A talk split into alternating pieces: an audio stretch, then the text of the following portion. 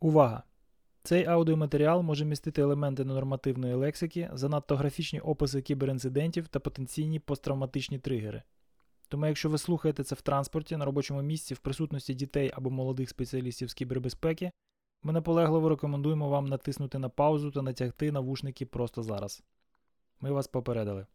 Приємного прослуховування!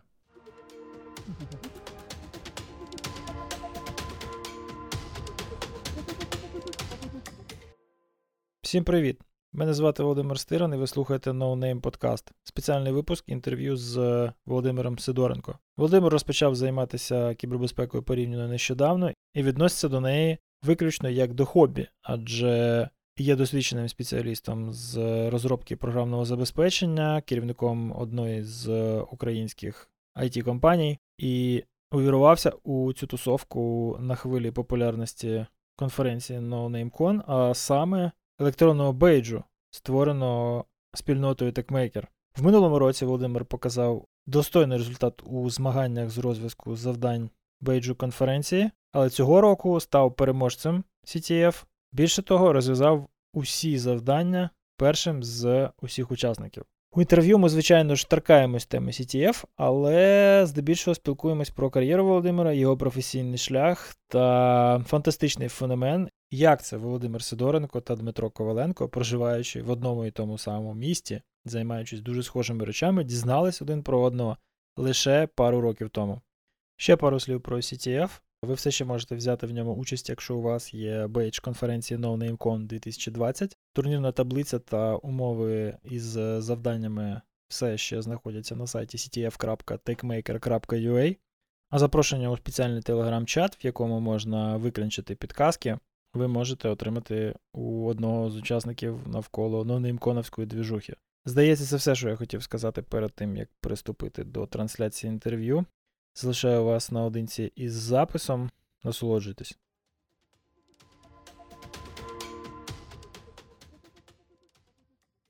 Добрий день. Привіт. Вова, розкажи нам, нас всіх цікавить питання. В цьому році було складно чи ні? Тому що там пацани казали, що буде капець як складно, і тут прийшов ти, і коротше, скільки А, по CTF? Да. А, ну мені от як ну, було видно, що мені то якби не дуже складно цього разу. Скільки? Дв- Два дні, да? Ну, Получилося чистого часу. фактично два з половиною, але це як днем, тобто без е, ночі я спав, вечорами там відпочивав. Там ще Андрій все підганяв. Коли ти зробиш наступне питання? Я пішов шашлик жарити. Тобто, яке Ну, взагалі, що пожарити? пристав? Просто якщо порівнювати з минулим роком, то тоді я ну це в перший раз взагалі було. Тобто, як такими глазами на це все дивився, і для мене там ну зовсім все це було незрозуміло. Хоча взагалі то я з електронікою дружу, бо колись радіоаматором був там, але ну зовсім не з embedded, і якби тоді було. Тоді ще це транзистори, логіка звичайна і так далі. І тому тоді я там десь 13 місце, виходить, от був, і це вже після заліку загального там вже потушили, і потім вже десь тиждень там я чи скільки його дороблював, робив. Там підсказки мені, мені давали тоді хлопці. От цього разу я вже їм підказував. Тобто Мгм. окей.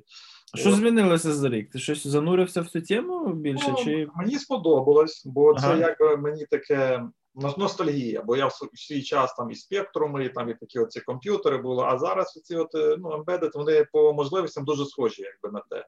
Угу. Ну, сучасні інкарнації, але все те ж саме, якби теж обмежені по розміру, там і асемблер, і так далі. Тобто воно Парадігма схожа. Ну пе- перекликається. І я же ще закінчив інститут автоматику, і ну, от, взагалі якби все поряд. Інститут автоматик? Як? Ні, ну спеціальність. Тобто інститут це був філіал тоді. Я ще коли поступав, це був Житомирський філіал КПІ. Ага. А закінчив житті. Тобто там все розвалилось, і ми стали Житті. інститутом. Да, Житомирський інститут, інженерно-технологічний інститут. А зараз Ага. ще по третьому називається вже Якась спеціалізація? А автоматика і управління в технічних системах. Ага. Тоді програмування Тобто- спеціальності не було ще, коли я поступав. Operational Technologies, коротше. В самому, Ну, в там самому... взагалі так закручено, що я можу управляти всім, не, не тільки технічними системами. е, Ну, державою міг би управляти, я, Ну, я так і вийшло. впевнений. Краще, ніж, ніж зараз нею управляють. Тому я там підсів на це Ага. трошки. Потім ще набилися на курси до Андрія в Техмейкер. А, до тієї курси пройшов. Да, два стільчика нам з Сашком там представили, щоб ми сиділи. Думаю, там вже, там вже набрали людей. Ми кажемо, ми теж хочемо. Ага. Нас взяв. І не- я думаю, не пожалів. Це саме не пожалкував. Угу. Да. Ну а після цього я вже там ще на старий бейдж почав з ним там ковирятися, прошивки робити там. Ну повністю його роз... до цього вже CTF я вже повністю його там розбив, розковиряв там все, що можна було зробив. Я так думаю. Угу. От, тому якби у мене вже рука була набита, плюс там трохи своїх тулкітів вже за цей час СПшки написав. Ну тому Бачу, у тебе на фоні такий іконостас там, да? Один бейдж висить, другий да, то там ст- старенькі вже, попередні, це вже новий, там він теж розкорочений, майже вже там А це справа, це якісь кіти у тебе теж embedded. Я бачу щось схоже на ESP kit, да? Може там А, ну, Arduino там, якась. да, це я просто підсів на всякі ці штучки, то почав заказувати через взагалі там годинники Ага. з ESP. Ну, відповідно, щоб їх програмувати, то там Ну да. Такі всі Оце тебе взяло, коротше.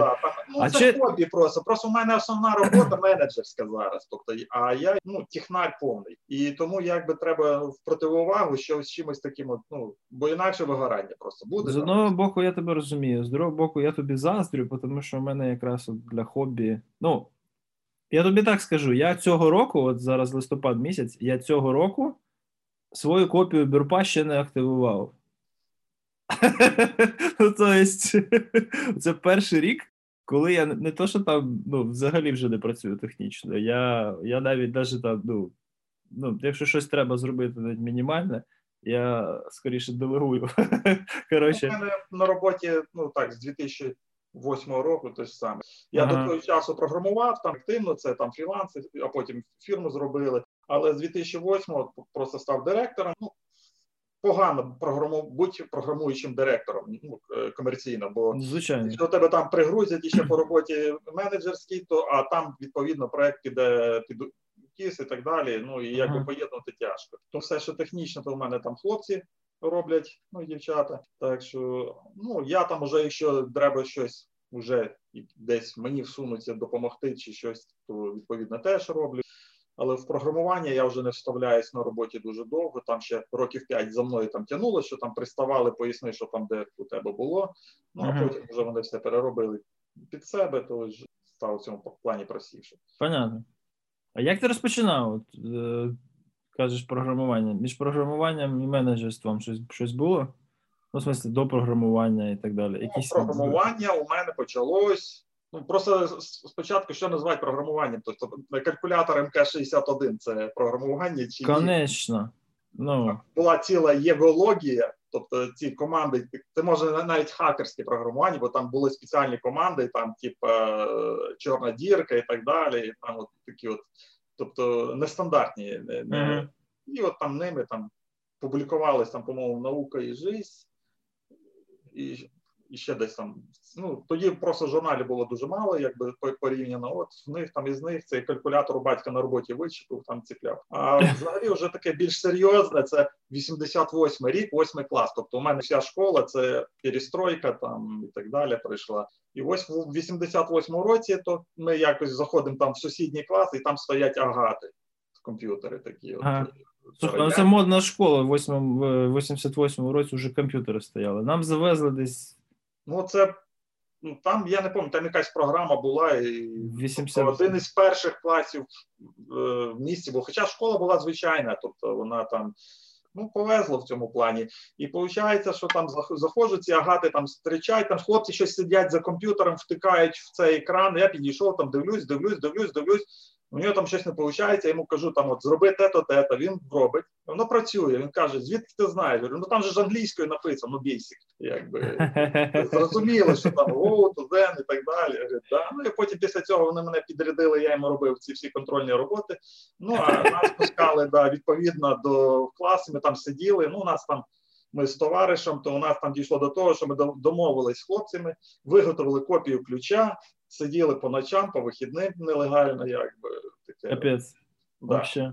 І що там, і мережа якась між ними була? Чи Ні, так? яка ж- яка ж там мережа? Це Ні, ну так, питаю, для проформи, а вдруг? Ні, дискети, там їх довбали, робили двосторонніми, перевертали, там це п'ятидюймові, там вони ще. Капець. по 180 кілобайт вони, по-моєму, були, чи скільки там ці односторонні. Теж. Ну, потім Ностальгія. Да, далі вже кружок там на Ямасі, це вже такий от більш класний комп'ютер, це вже був там. Ну там в машинних кодах ковирялись, да. Ну, асемблер, десь виростав з цими технологіями. А да, до ну, асемблера асемблер, коли забрався? А звідки у мене асемблер фактично першою мовою пішов? Бо на тих агатах, ну якби ні документації, десь нічого не було. Ми на викладача інформатика верхом сіли, щоб він нам видав всю документацію, що йшла з комп'ютера. Ну нам видав, а там машинні коди і асемблер. Ну, от, якби. Нати, хлопці. Пливіть, хлопці, да. Таким чином, у мене перший асемблер там 6502, потім 8080. Там, Це ще в школі. Ну да. Так, що, ну, а І далі- що, і воно потім забулося, чи ти продовжував практикувати? Бо в універі я думаю, що там асемблер якийсь, напевно. Далі просто виходить, ну, знову ж таки, це чому поступав, наприклад, в Житомир, хоча у мене ну там трохи навіть е, недовольний був директор школи, бо мені на випуску вручили це, е, щоб я поступав по співбесіді до Київського університету. Так? Плюс у мене там співбесіда на, на МФТІ була якби в свій час. Але це був 90-й год, там вже починало так трясти. Угу. Так подумали, сходили в інститут. В інституті там день відкритих дверей було. Там зайшли там на кафедру робототехніки. Там ці роботи, маніпулятори, це не ну, промислові, але все одно так мені сподобалось. Тобто тоді ще навіть не- програмування так мітив, а думав, що на робототехніку. Угу. Але коли почав подавати там документи, е, вийшло, що я перед цим все-таки подивився перелік предметів, що там, що там, і на автоматику мені більше сподобалось. От. А для програмування то треба було або в Київський політех іти, або в Вінницький політех. Бо Мгм. там і там вони з'явились тоді. От. Ну, так як вирішив залишитись в місці, то пішов на автоматику. Угу. Тим більше там була і електроніка, і програмування. Для мене це якби все близько, бо я ну, ще й багато паяв там залізо. Так що. От, ну, а в інституті там у нас ми застали шкафи, так, так називаємо, це ще комп'ютери, що знаєте, це є Ну, 1043, по-моєму, чи який зараз номер не згадає. Ну це коротше, там велика аудиторія, тільки це шкафи, в сусідньому там термінали стоять, там з такими здоровими клавіатурами, герконами, по ним можна лупити і лупили з усієї дурі, бо коли посилаєш завдання, воно потім там висить, висить і через годину вилітає, і тобі знову треба вводити. Тобто, якби вже пець уривається і трохи там клавіатура, але вони витримували все. Вони для цього були зроблені, щоб Так, витримати. якби там я говорю, треба було десь попитатися залишити, бо це ну такий вже, мабуть, зараз раритет був. От. Ну а далі знову ж таки в інституті, що у нас там? Ну, у нас і мікропроцесорну ж техніку давали, і був і програмування на асемблері було. Ну, перші там е, кілька років. Ну, далі пішли спеціальні всякі ТАУ, ЦОСи і так далі. Але паралельно я все одно програмував. Більш того, підзаробляв. У мене вже на той час був свій комп'ютер, там Vector 06C. А так, Вектор 06C. да, це такий от там радянський. Там зробили Мінськ, Москва його там. е, Це на, на, на, на тройці, по-моєму, вже, да? А? Це який це рік був? У мене якийсь Ну, вектор десь стояв в школі. 91-й десь його там його купив тоді. Там ще я ще намагався його в Москві купити, не вийшло, то там його мені з Кишиневу там притарабанили, якби це. Це на ньому така кнопка турбо була, да? Ні, там, Ні? Ні, це чисто на 80-80 процесорі. Він Ну не, да. не, не з ким не сумісний був, Ага. але по можливостям своїми ну, досить непоганий. Тобто я на ньому писав програми, торгував програмами по всьому Радянському Союзу. Капець, як? Да. Яка логістика була? Там на касетах. У мене навіть там своя касета, там три випуска було. Капець. Оце от як ZX Review, ці всі, коротше, приколи по, типу, по підвалах, да? то- Тобто. А спектром ти десь крутив, чи просто так його Було, в дитинстві е, поковирявся? було, я його сам зібрати не зміг, не зміг зібрати просто деталі на нього. Бо якби в Житомирі знайти там, ну навіть той мікропроцесор знайти, це треба було ну дуже Ну, на початку 90-х це проблематично. Да, ну, Вже десь років там- через 5 там Плюс можна хлопці травили плати, але ж там постійно хтось травив там, але там ці доріжки постійно з контактними проблемами. Хтось навісний монтаж робив це сліп проводами. Там ну ця плата там дивишся, ну на неї страшно дивитися, але вона навіть працювала якось там. У мене двох знайомих з університету за це вигнали. Вони проспали сесію, тому що дуже захопилися якимось атарі чи, чи щось таке. А його, щоб запустити, це треба хоча б осцилограф трохи мати, бо там ці генератори, все це позапускати, щоб воно працювало. Так би з першого разу воно якби зібрати, воно не злетить. Ага. Ну, А далі просто в інституті у мене був вільний доступ до комп'ютерів, там з'явились іскри, ЄСки. Потім у мене вже так як я з третього курсу викладав інформатику в ліцеї, то у мене вже в підпорядкуванні був комп'ютерний клас, там PS2, це вже 286 комп'ютери, це вже типу саме крутий. Чекай, ти клас. з третього курсу о, вуза вже да, мене- пішов Да. викладати. Коли пішов мені викладач математики, він був вже директором ліцеї, сказав: попробуй у нас інформатику читати. Типу. Я типу вважаю, що ви краще будете читати, чим ті старі викладачі, котрі там ну ніколи цих комп'ютерів не бачили. Дуже прогресивний директор. Ні, так і так і було. Щось мені треба. Так і що, і як? Ти пішов і довго викладав чи так? Е, Попробував? Ну, взагалі, тобто в ліцеї там років майже 10 проробив так чи інакше. Так що потім я, я ще в інституті викладав, так що В смислі викладав? В аспірантурі був? Ну, так? був в аспірантурі, да. Так. І потім мене на підсилення кинули на кафедру медичних пристроїв. Тобто я ніколи в житті не хотів в медицину йти. От мене на кафедру медичних пристроїв закинули. Ну там читати технічні спеціальності. Там якраз от програмування там я не читав, бо його читала кафедра програмування. О, І там у мене і датчики були, і системні методи медико-біологічних досліджень, там і все таке, от е, ціла купа. І дисертація в мене була пов'язана, якби це програмування, цифрова обробка сигналів і медичні акустичні сигнали.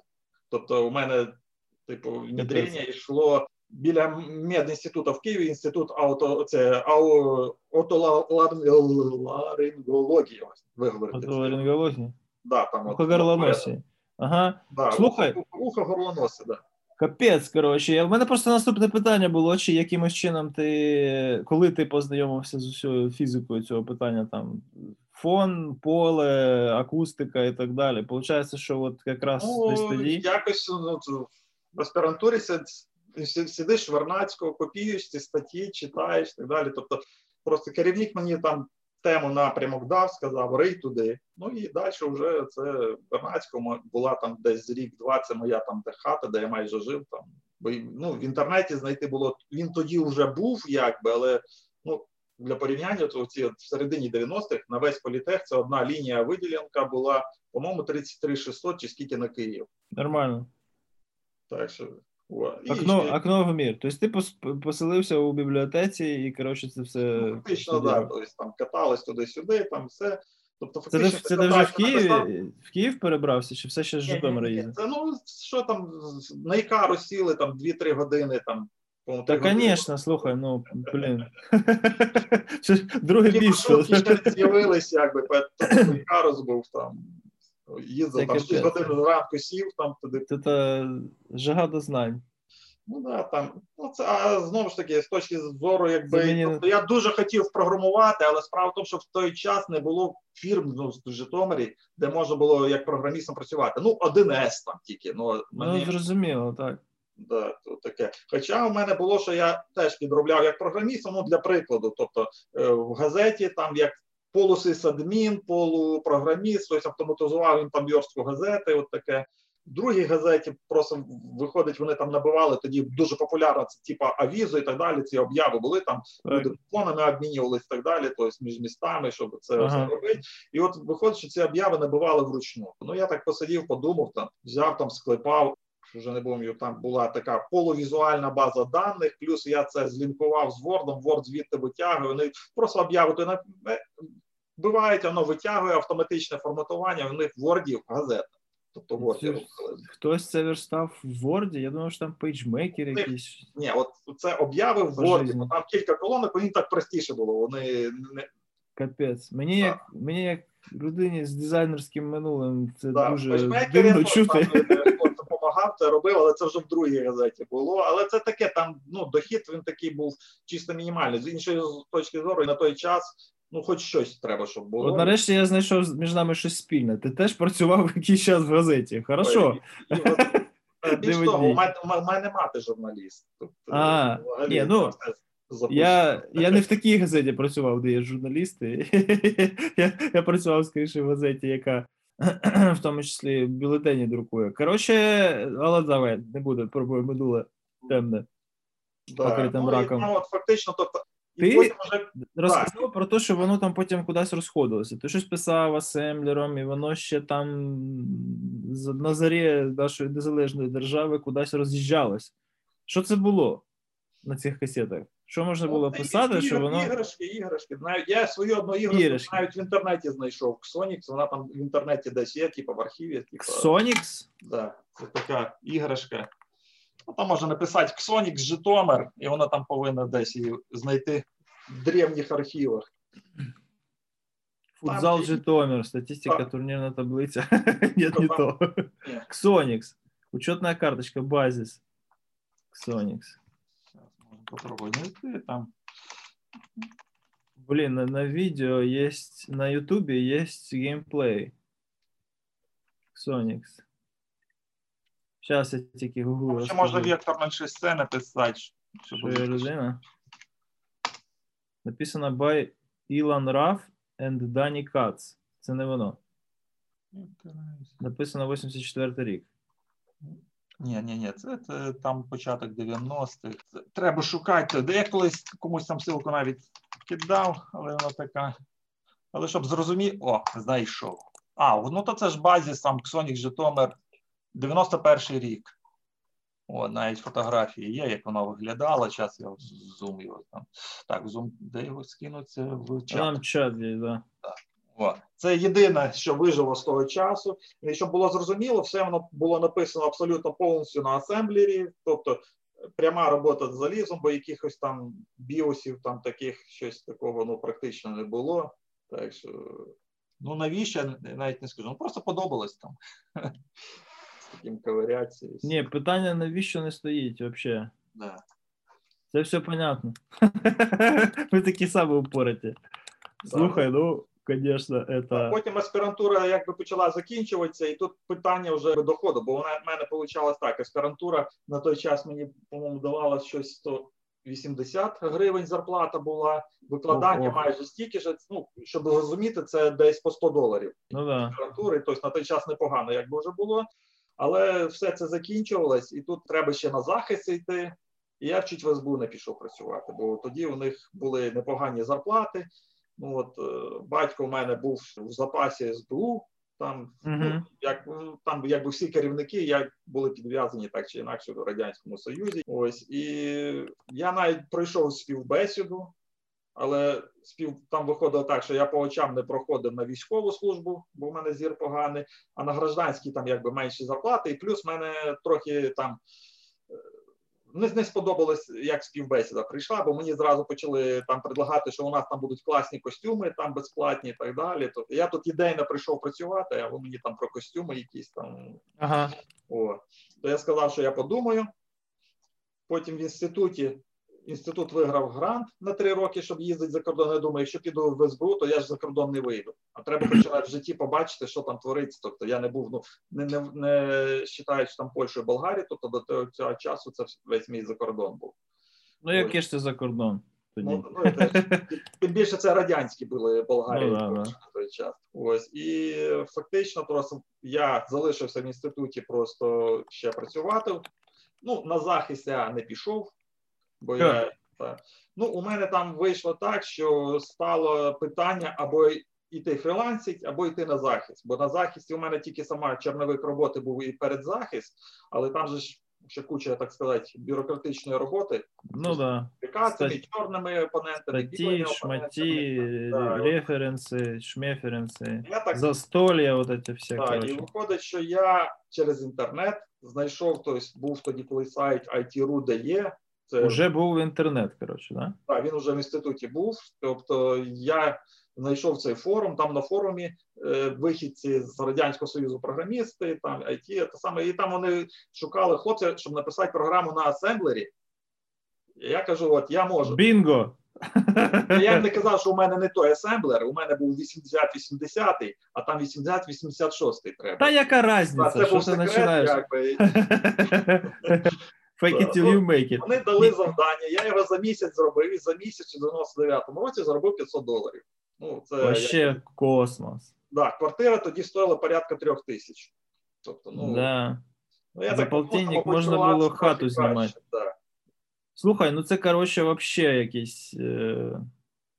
Ну і далі пішло, от якраз от по цій А поясни, от це, це якийсь онлайн у тебе появився. Ти десь засідав на якихось там тусовках, якісь, якісь форуми, чати, е, BBS-ки. Що у тебе було перше? Ну, фідо в мене не було, якби, бо в мене модема не було на той час. Спочатку Ага. потім знайшли там колись перші модеми, але тоді вже з'явився нормальний інтернет.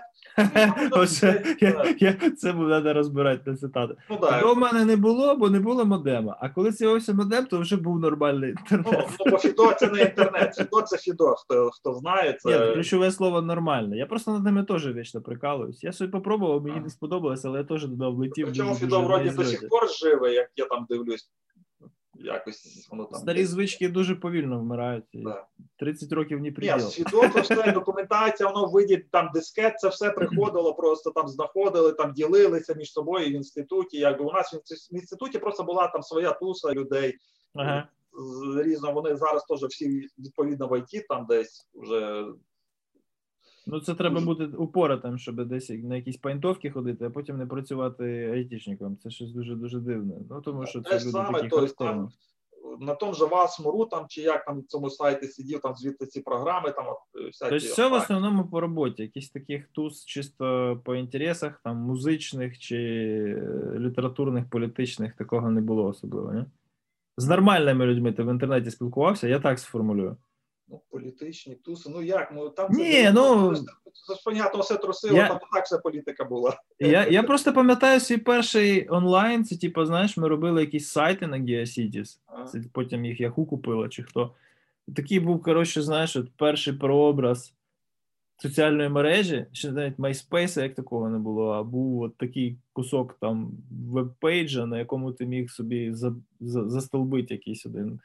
Е, якусь діляночку і там на ній розмістити щось, що ти сам там десь зверстав, коротше, виклав, і типу, було круто. Ну, З якогось ну, сенсу якогось, а що там викладати? Тобто я в цьому плані, ну Та це питання не стояло. да.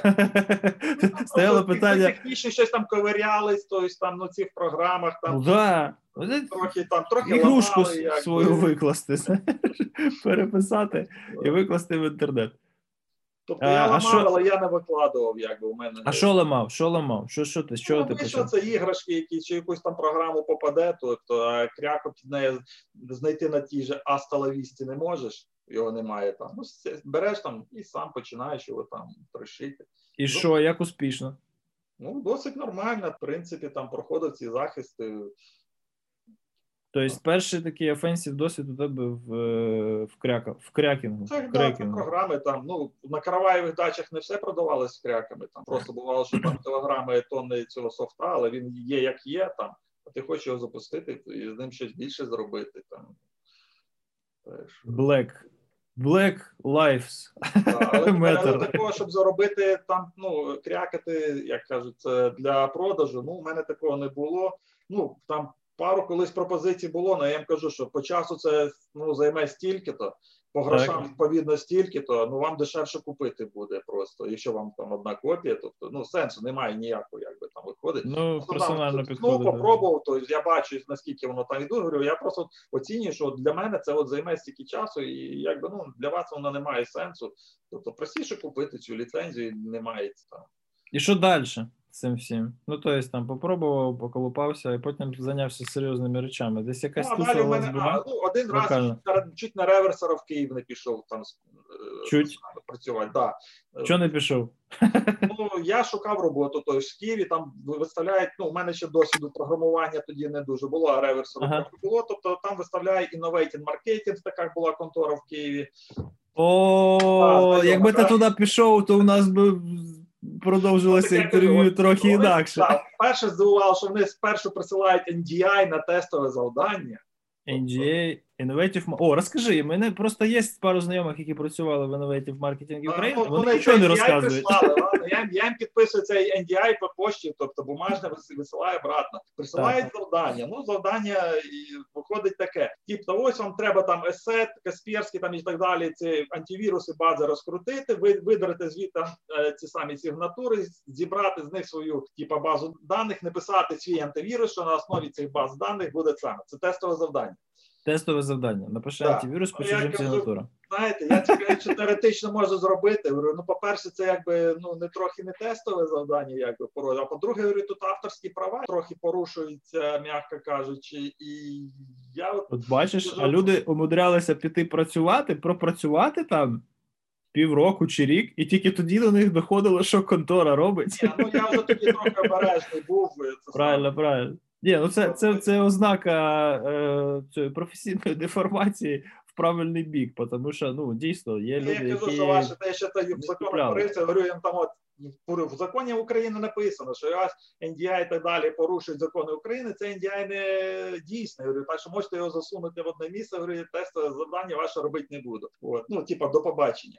І потім через кілька років так думаю, а ну подивлюсь, що з тою конторою. Так а що? А, ну що там прижали їх там трошки за те, що вони там адвари і так далі через свої програми там фактично імітували антивіруси, і там ну це одне за, за те, що, що їх взяли там. Ну як Що взяли? Я було, так, я так? розумію, що їх закрили, розпустили, але так особливо Ну, нікого не українського знали, там міжнародний цей там щось було, але чи там дійшло до чогось там такого серйозного, то це Мені здається, що ні. Ну просто там все було настільки Ну, воно на продумано. грані якби було фактично там, але все одно. Ну і це от те, що мій комерційний реверс на цьому якби закінчився, бо далі в мене пішло програмування досить непогана, сішка, оптимізація. Тобто перші там 5 років, чи скільки я оптимізував код на асемблері.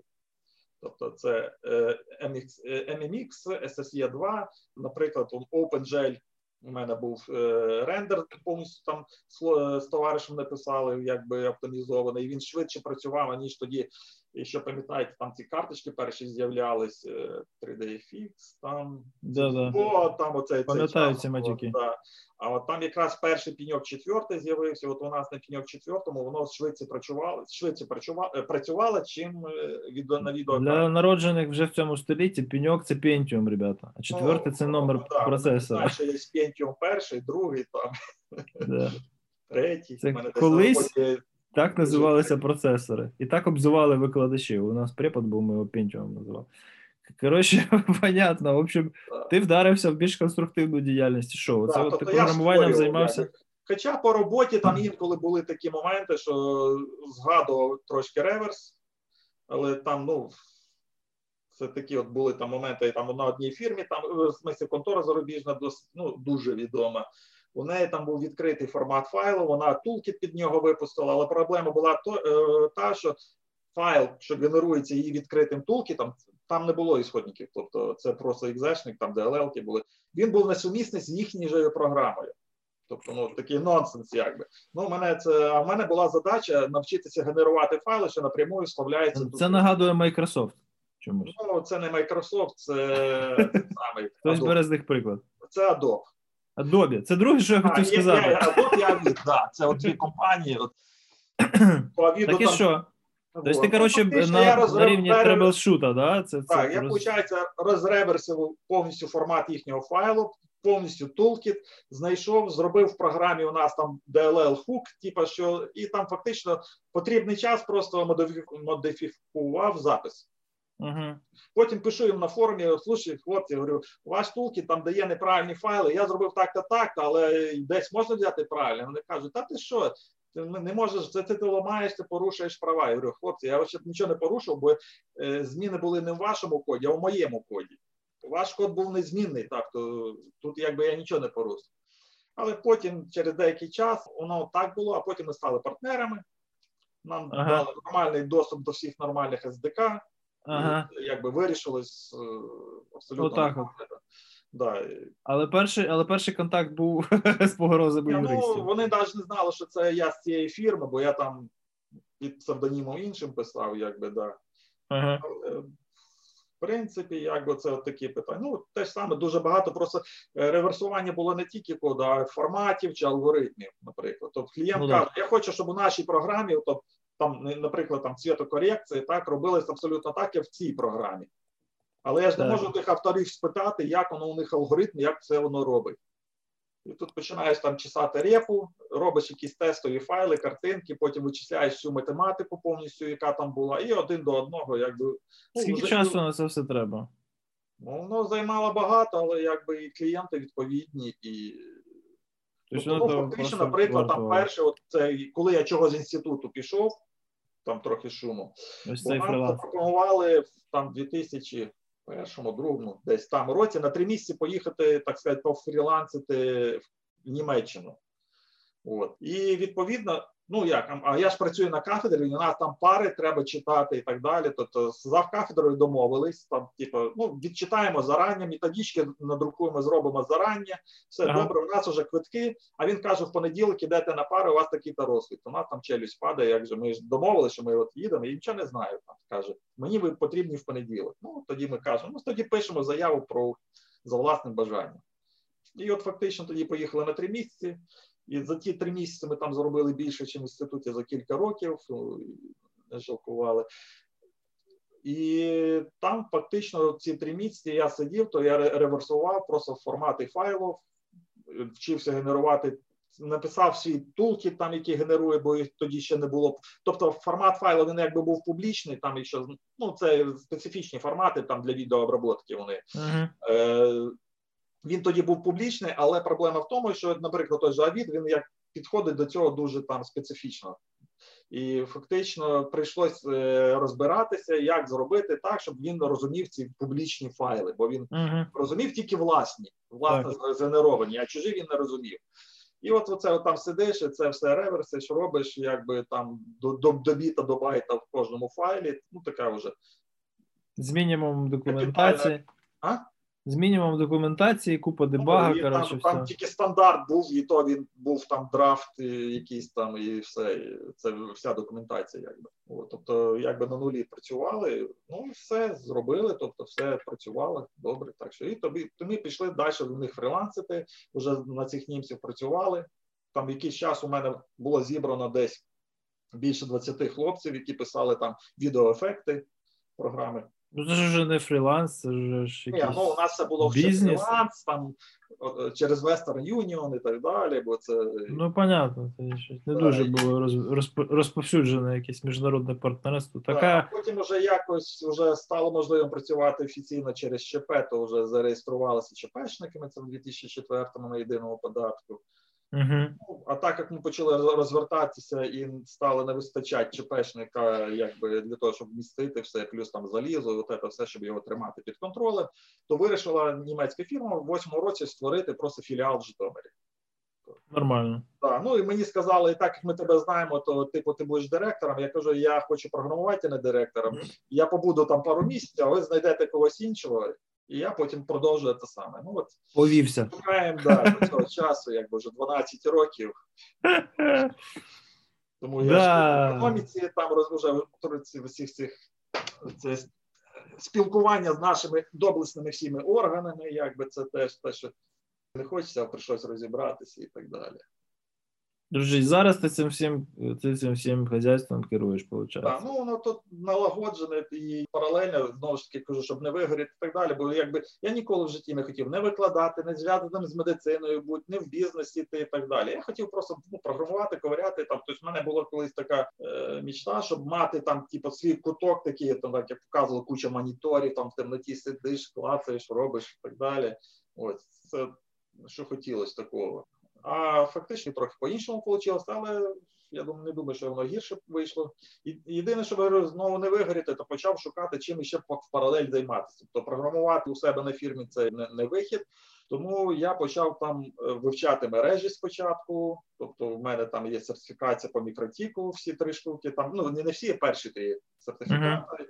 Плюс на ньому там розгорнули у нас там full mesh VPN, якби зроблений між офісами, там з резервуваннями, з усіма. Це я так тренувався Ага. в мережах.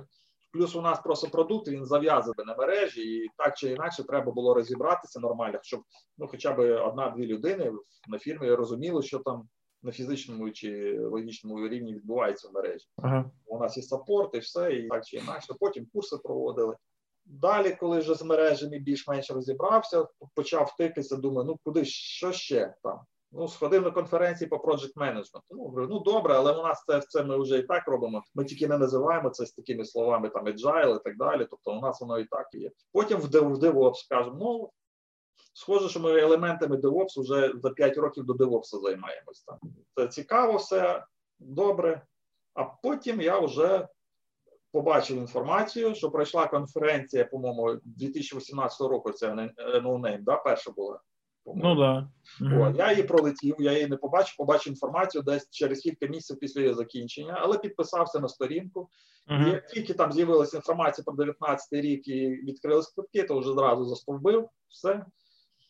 Прийшов тоді в 19-му на Name, тобто по докладам сподобалось, там ну, атмосфера. Хоча не все розумів, там десь ходив, думаю, щось там люди сидять біля цих залізних цих дорог, щось там ковиряють, що там вони робили. Я так до, цього Ну. часу не зрозумів, що вони там роблять. Тому- Робили. Тому, тому чому то роблять, чому тебе вчили.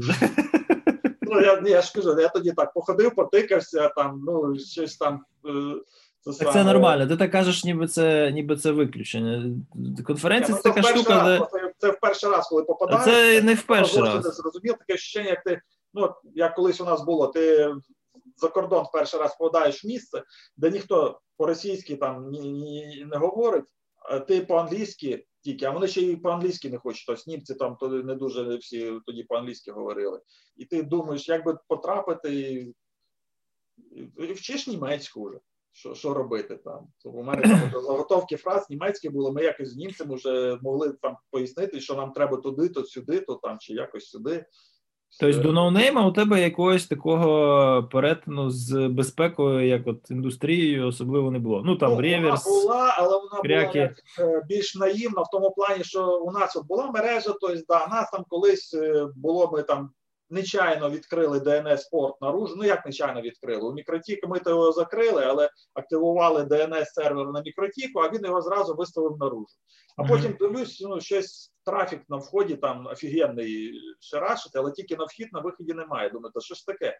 А це типу DNS Amplification Attack, як потім Попали, попали Да, під ну от ми так попали, тобто, ну, прикрив порт, тепер я якби, тобто, я в обороні був, там закрили, тобто там порти. Добре, що так. Буває гірше. Ну, ні, ну ми якби вже розуміли, що там не може виставляти все наружу і так далі. Тобто, у нас ніколи ніякі там не РДП, ні, ні все, що там FTP, у нас тільки secure, там, типу, якщо навіть і торчить там DMZ зони, це все там сегментація, але це якби йшло на такому рівні, що м, власного experience у там. Хтось десь підсказав, щоб так спеціально на це вчились, то нема. А потім дивишся, якби все правильно робили. Тобто, у нас там все розподілено, все там резервується, бекапи робляться, навіть перевіряються. Це як шутка цих адмінів. Типа Це є адмінів, що типа роблять бекапи, роблять бекапи, ті, що перевіряють бекапи. Ну от ми перевіряємо, бо Це дуже велика рідкість, навіть в великих міжнародних корпораціях. Це Ну, тобі можу по секрету сказати. тому якби ми на грані це йшли, але ми більш в захисті і.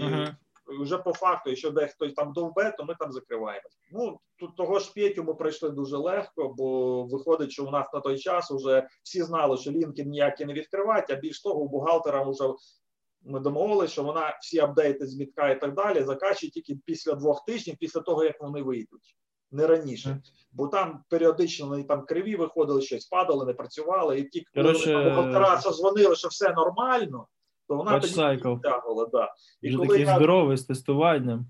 і виходить, що коли оцей Нонпетя, це День Незалежності ж був середа, це я е, пам'ятаю. Зранку там в адмінському чаті пишуть: у мене все впало там, типу, хлопці. Так, зразу хлоп, я за комп'ютером починаю дивитися. Тобто на, на гітхабі там була спеціальна сторінка, де по серверам, сигнатурам дивитися, чи є активність цього п'яті у тебе в мережі. Тобто взяв ці ловушки, порозставляв там і так далі. Дивлюсь, вроді тихо там. Зразу по всім офісам, по, ну, бо у нас там є і в Англії, і в Німеччині. думаю, на всяк випадок і там все, ну, якби тихо, тихо, тихо все пройшло, ну, проскочили, якби, ну, на стражі стояв, тобто я вже продежурив, якби, цей час, і такий от experience, як безпеки. Тобто це... Blue... По blue team ів ще трошки А, собі трошки. в кар'єрі. О, ну, і воно CTF, так. CTF якісь, крім ось цього, тікмейкерівського, ти колись пробував? Ну, от, Ну, чисто вже після поковирятися. 2019, бо на до 2019 я не знав, що таке dirb і Nmap. Ну, зовсім для мене це якби дві команди, які ну, з іншого життя були. А потім я просто на боксі взяв там річну підписку на їхні машинки. Ну, взрослий мужчина, Так. директор фірми може собі дозволити. Ну, ну, ну не в танчики ж грати. Слухай, твої слова, да, кому надо в уші, тому що я питаю, Ні, що робити? Я кажу, що робити? Танчики мені надоїли просто, бо це саме. Молоді підходять і кажуть, там, хлопці, дівчата, а що делать, що делать, як, як от ворватися, вот это вот все, як? Я кажу, та як, ну, у тебе плойка є? Є, продай. Продаєш плойку, короче. Чи що там у тебе Xbox? Ну, я просто, мабуть, раніше І відіграв. Я грав в 90-х. Багато там Warcraft, StarCraft, Diablo, там і це всі. Ні, ну вс- всьому Так. свій час, але просто зараз бачиш, як ну там, якщо людина там, ну у мене малий зараз 7 років, там грає там в якийсь онлайн, щось рішає, коротше, якихось там чуваків організовує, то у нього в клані там є пацани по 26, по 28 років. Знаєш, я кажу, малий, а ну а ну а скільки вони грають? Говорю, вони постійно грають. У малого там ліміти, знаєш, от він там півгодинки пограв, 15 хвилин віддихає, півгодинки пограв, все, типа, сьогодні більше не граєш. І він за цей час там їх ходить, виносить. А вони сидять хардкорно фігачать цілими днями. Вони цей час могли би от тупо підписатися на Hack Да? І ну там же ж можна з будь-якого рівня почати. А, там або- Або піти на той же Web Academy, портсвігерівський, і в вебку ударитись. Там же ж теж все ну, тупо відкриваєш сторінку, і тобі написано, як воно працює, як його ламати. Ось тобі лаба. Не втичеш, розгорнув внизу пояснення і тупо пройшов. А ось воно оказується, як працює. І, і от так, от покроково можна за півроку, в принципі, навчитися цей скіл монетизувати. Тому що зараз, от в цьому році, нарешті, трошечки скоротився е, розрив між кількістю людей, які нам треба, і кількістю людей, які нам, які у нас є в цій індустрії. От він почав трошечки скорочуватися. От там дефіцит 2 мільйона людей, чи скільки, і от він трошки там на 50 тисяч скоротився вперше в історії це, це, це, в світі, да? Так, це глобально. Але ж зараз е, великої різниці нема. Базова англійська, і ти, ти міжнародно ліквідний. Тобто, ну, тим більше з українським Ну, твоїм лайфстайлом. там вже набор цих утиліт, воно якби стає там, що треба навчитися просто з цими утилітами ну, для початку працювати. І ти вже Ну, якийсь рівень не береш. Щоб бути мінімально застосованим на задачах, так, треба просто розібратися, як це все працює. Якщо хочеш а бути от, вже там більше, то крутим, внутрі там і то так да, то лізеш всередину цього всього. Ну, як і скрізь, в принципі. Хочеш розбиратися в механіці, відкриваєш, ламаєш, дивишся, як воно там крутиться. Це як з цим CTF, що от останнім 2020, да, Ну, е, да. Тобто там е, Андрій він закладував так, що там треба, ну фактично реверс, треба ті буде тільки в самому кінці, там на останньому заданні. Коротше, я просто поняв стратегію. Я поняв Так. його стратегію. Він, зменшив сказав: я зроблю робив, щоб там по цій пості завдання робити. Ну а я як зробив задом наперед, я спочатку розреверсив це всю прошивку. І через реверс Він- Він мені пояснив, от, от чисто з твого сприйняття. Я на це все. Я, і чесно, я ще навіть його не заводив. У мене просто зараз такий дурдом, що я от е, минулий, я чесно порішав. Правда, в двох тасках я там ходив. Один блюма, коротше, моляв мені розказати, як його робити, а другий Андрюху. Андрюха в офіс приїжджав, мені якісь фокуси показував. Коротше, я взагалі не вдупляв, але потім до мене дійшло. І мені, в принципі, воно не було там, що в ретроспективі я знав, що я там можу посидіти 2-3 тижні, я коротше його весь розкорочу.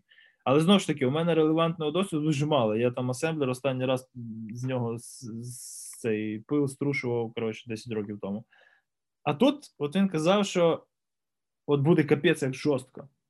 Буде складно, капець, капець, як буде складно. І тут приходиш ти такий, хопа, я дивлюсь, у тебе, по-перше, скрізь First Blood, ти перший порозв'язував всі таски.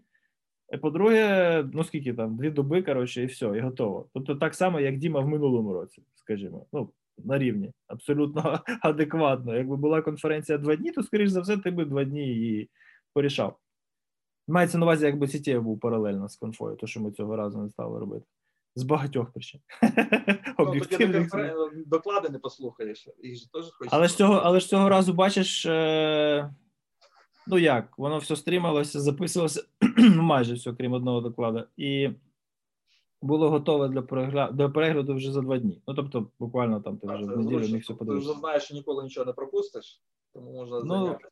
Так, але, але у мене було очікування, ну, принаймні з того, що я від текмейкеру чув, що капець буде, коротше, кров із глаз, буде страждання. та-та-та. А я так розумію, що то, що для інших страждання, тобі, по суті, вже досить. Ну, як прикладні речі. вже в нас було зрозуміло практично, яке ну, на що дивитися в кожному завданні. Це те ж саме, що як минулий раз. Ну, на на то вони так і називаються. Тобто для мене плойка, тобто у мене PlayStation ніколи не було, тобто я її тому плойкою не називав. Тобто ти б культурно був ні- ніяк не пов'язаний з цим середовищем, то Ну, вони вже пізніше з'явилися. У нас були не плойки, у нас там були і ці інші приставки і так далі у свій час, більш старі, якби. От. Е, тобто я ще можу читати там цих е, з часів Atari, Xинклерів і так далі. Угу. Потім, наприклад, там ну Nintendo був е, завжди. Для мене теж нічого. Але ну фактично, те, що фактично ми у Андрія на курсах там тоді від'їздили з Сашком там два місяці, чи скільки ми там каталися до нього. От. То фактично там на ну ми вже мали уявлення про різні вектори атак, і тому, коли назву дивишся, ну воно вже там трохи зрозуміло. Ну а далі ти вже знаєш, з якої сторони ну, що шукати. Тобто, фактично, і все. Це навчання, воно переноситься в онлайн якимось чином? Я не знаю, вони Скільки я знаю, він вроді обсек не збирається переносити, бо там є багато роботи з залізом, котре ні, на не, не обсек, ти, мабуть, embedded маєш на увазі, так? Ні, ну у нього ж там є цей курс обсека. Ми, Є, на, да. да, ми от на, на обсек ходили. А, ви на обсек, ви не на embedded ходили. Ні, ні, на ми не ходили. Обсек, да, там сильний курс такий досить От, тут е, ми їздили на обсек, е, і якби там робота з залізом, і там ну, онлайн це ну. Якщо, якщо людина купить все це, ну це його можна і не купити, якби не знайти. А, ну це через те, що обладнання шарене, зрозуміло. Так що там. Е, Ну і плюс там, якби, наприклад, там Діма Коваленко приїжджав, це ж він теж з Житомира, як виявилось. Ми, Розкажи майже- мені, тобто ти не знав Діму до того, Ні, як Діму ні, а жінку знав. Як, як? Жінку? Жінку знав, а його... Ні, ну це дуже смішно. Вона була моєю ученицею в ліцеї. Тут все просто. Я А як, як ви, по суті, займалися ну, дуже схожими хардкорними Ну, ми, ми level по часу речами? трохи Як розійшлись. Тоді, А, коли чисто я закінчив реверсить, він почав. Понятно, понятно. Да. Так Я вже там, це, це, понімаєш, це Житомир, це столиця Ну, це українського село, реверсу. Тут треба просто якусь, якусь, якусь започаткувати там школу цього діла. Там. Ну так йому ж там пропонують, типу, фірму там відкривай і так далі. Він каже, я поки сам там.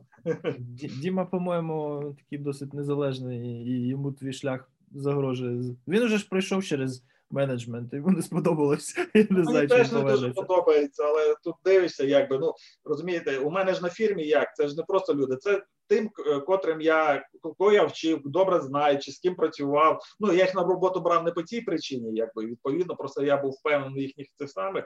Ну потім відповідно вже зараз нові з'являються, але вони якби у нас таке е, на фірмі. Ну, ми вважаємося як великою сім'єю, так можна так сказати. Знайомо. Всі, дру, всі дружать, там допомагають один одному. Такому ну невеличка фірма. Тобто там у нас в піку було там 40 чимось людей на фірмі. Зараз менше. Ну в Житомирському філіалі, і якби сім'ями там всі дружать, куми, свати друг другу там.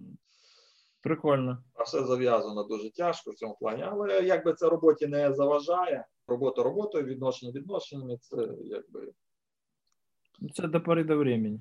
да. Коли вас стане ну, 250, то вже почнеться. Ні, там, ну у нас от вийшло, що ми не змогли пройти бар'єр в 50 там свій час. Правда, не з тим, не із-за того, що людей багато, а просто тоді як кризис ударив тоді в Штатах і так далі. От в цьому плані нас там просто рубанувся проект великий дуже, і прийшлось скоротитися. От. Було дуже жалко, бо якби всі свої люди, і тут таке. І... Але ми завжди знаємо, що ця людина завжди знайде роботу, якби плюс ми самі шукали там, пропонували. Ну, це там. найближче декілька десятків років, я думаю, буде цікавий скіл, який легко буде монетизувати. Все автоматизується, все все, все більше і більше інформація, ну, інформаційні технології проникають у фізичний світ, а ви, по суті, тут якось вже Ну, розбираєтесь. Просто, просто у нас фірма, щоб було зрозуміло, чим займається. Тобто, у нас програмне телебачення. Це от е, починаючи з камер до випуску в ефір, і це все про абсолютно програмне, і більш того, зараз це IP е, через IP. Ну, може і в облаках бути, і так далі. От все це от це розробляється, робиться там кодики, оптимізація. Не боїшся, що зрештою, ну там скіли та скілами, понятно, що вони нікуди не дінуться і будуть потрібні. А от саме ця бізнес-модель, вона піде кудись. Ну, я Бо канальне телебачення все ж таки потроху відходить, знаєш. Я нещодавно дізнався, прикинь, я тобі зараз скажу, я не, не знаю, чи ти в курсі, може для тебе теж буде новина. В цьому році вперше кількість компакт-дисків було випущено менше, ніж вініло. ну, За 20 років чи щось таке. або вінілу не дуже багато, випускається компактів ще менше. Ні, вініло випускається десь приблизно на рівні. Ну, бо да, це там типа. просто для, для вже для гіків, там якихось там. Да, да, да, да. А, а от компакт-диски вони спочатку піднялися були на піку, і потім потроху, потроху, потроху скорочувалися. Ну, я в цьому році, виходить, помітив, вони... що я дуже довго працював, треба всунути компакт-диск, а потім виявляється, в мене ноутбуці немає. У мене цей ноутбук уже кілька років. Я тільки там за кілька років перший раз помітив, що в мене нема куди його всунути. Аналогічно. Дитина приносить і каже, папа, що це? Мені тут в школі дали переписати. Я кажу, це тобі тато зараз буде їхати на інший кінець місця, брати USB, USB, драйв, там десь Да, лежить да. щоб якщо десь треба буде, то всунути і так далі. Ні, то зараз воно якраз от е, це е, наша ніша, то вона розвивається дуже добре, бо це дешевше, ніж покупати дуже дорогостояче обладнання. Тобто вона вже працює на звичайних комп'ютерах. Так? Так. Тобто нам не треба ці спеціальні авідовські системи покупати і так далі. Угу. Плюс у нас оптимізація там на куді йде. Тобто, Ну, але Ну, все одно, дивись, канальне телебачення це штука така, яка от, ну, ні, а у Зараз- нас не тільки канальне, у нас все. стрімінг Тобто, теж. У нас і стріми, ми зараз теж і в стріми йде. Опять же, ми робимо софт, а клієнти вже орієнтуються. А ми вже а софт модульний. І Ага. тому може зібрати все, що завгодно. Ми ж сміялися, сміялися, що якщо що, будемо робити систе- системи відеонаблюдення. Теж варіант. Це теж дозволяє зробити. Просто у нас директор, то він такий теж ну, трохи гіковський, і він там ну, дуже добре чує, коли, коли куди треба повернути. Тому якби в цьому плані. Ну а паралельно просто для нас це шанс просто вивчити щось нове, там поковирятися, тому що ну десь в Житомирі, от ну крім веб-сторінок, чи там десь на Одеску кліпати ці програмки, ну це не цікаво. Аутсорс, ну такий. Так що у нас якось більш продуктовий все-таки. Тобто, у нас ну не, не власний продукт, ми теж якби аутсорс, але ми є філіалом просто німецької фірми і так працюємо.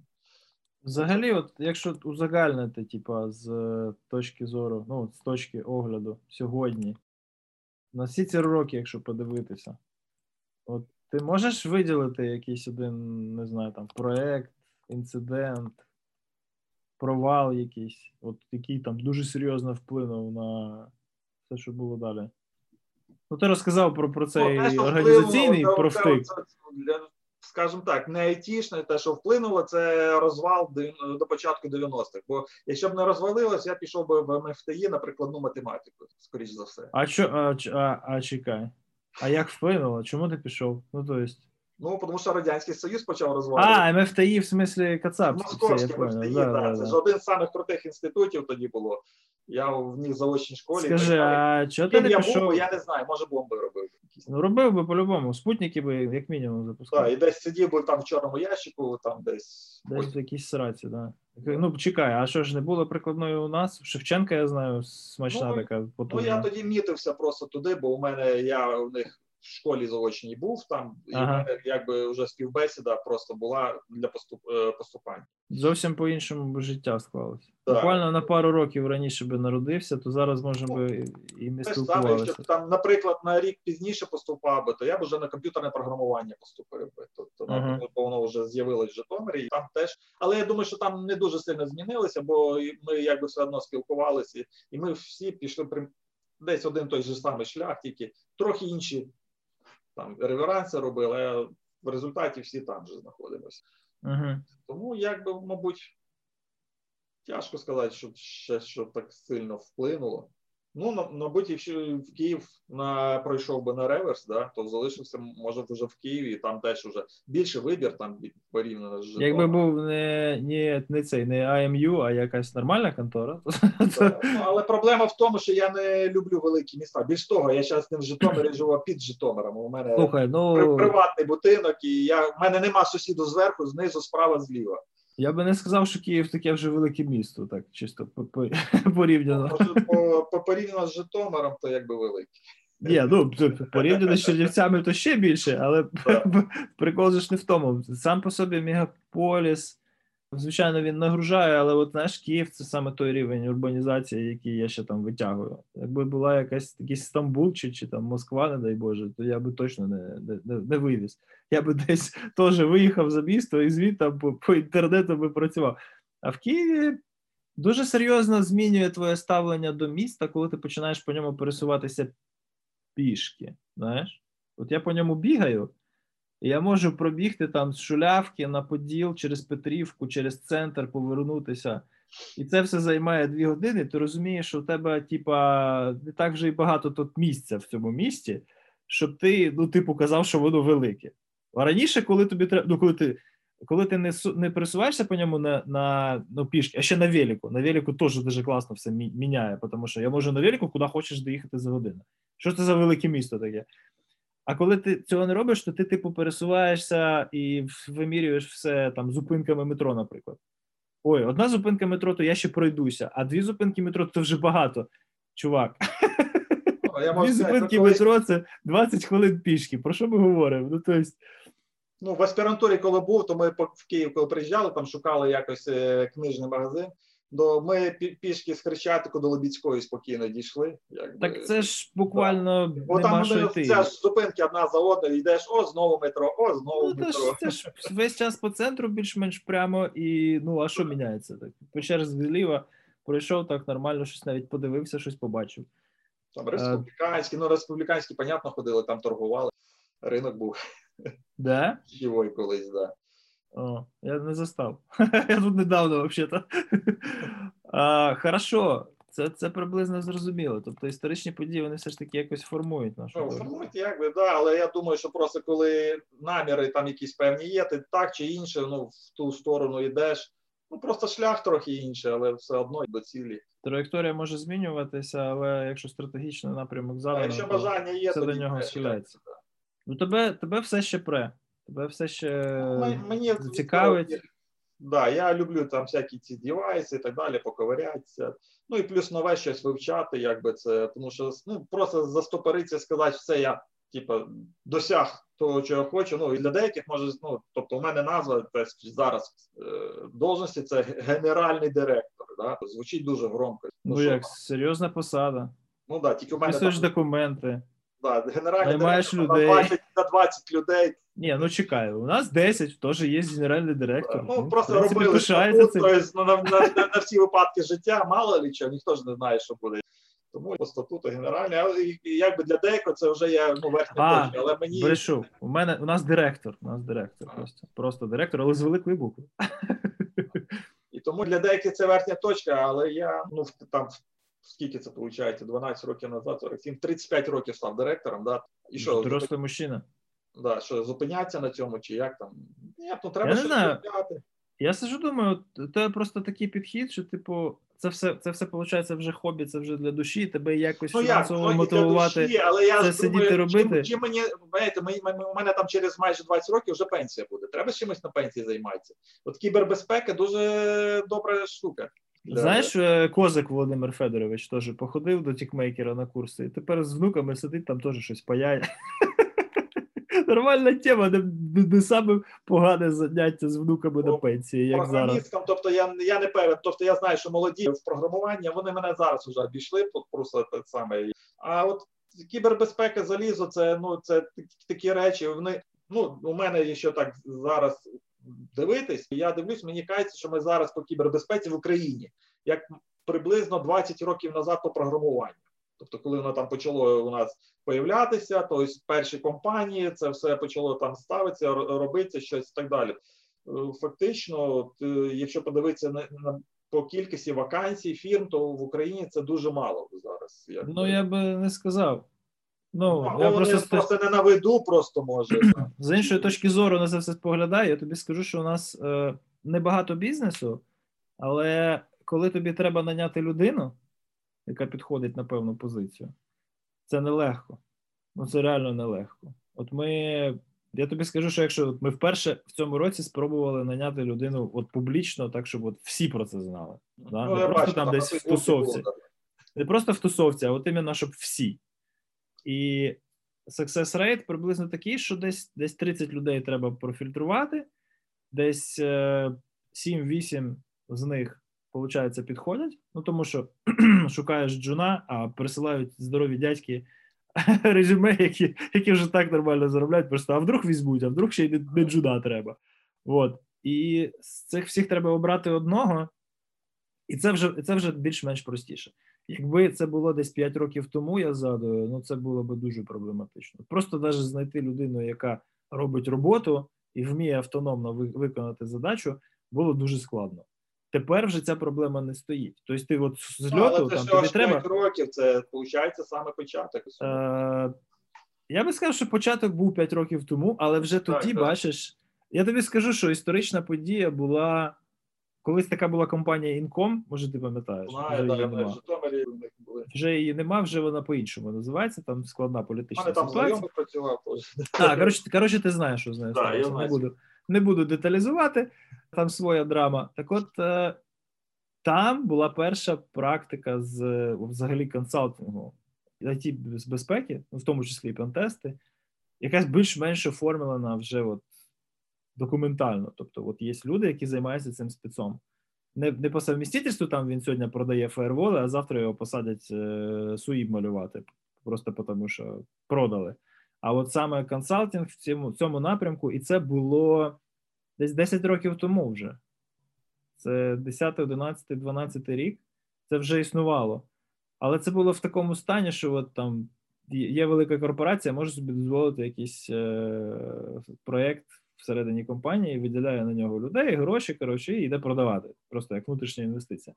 А так, щоб почати в цьому працювати якогось успіху більш-менш фінансово досягти, то це так, десь 5 років тому. Ну, от просто їх повискакувала ціла пачка. Зараз ми їх уже всіх знаємо, деяких з них вже немає, але вони все створюються і створюються і створюються. Тому плюс-мінус 5 років я з тобою погоджуюсь, але то, що от коли людину треба її все все одно важко знайти, оце залишається. Просто тому, що у нас дуже багато людей, які лише починають, і у нас є досить немало людей, які вже чогось досягли.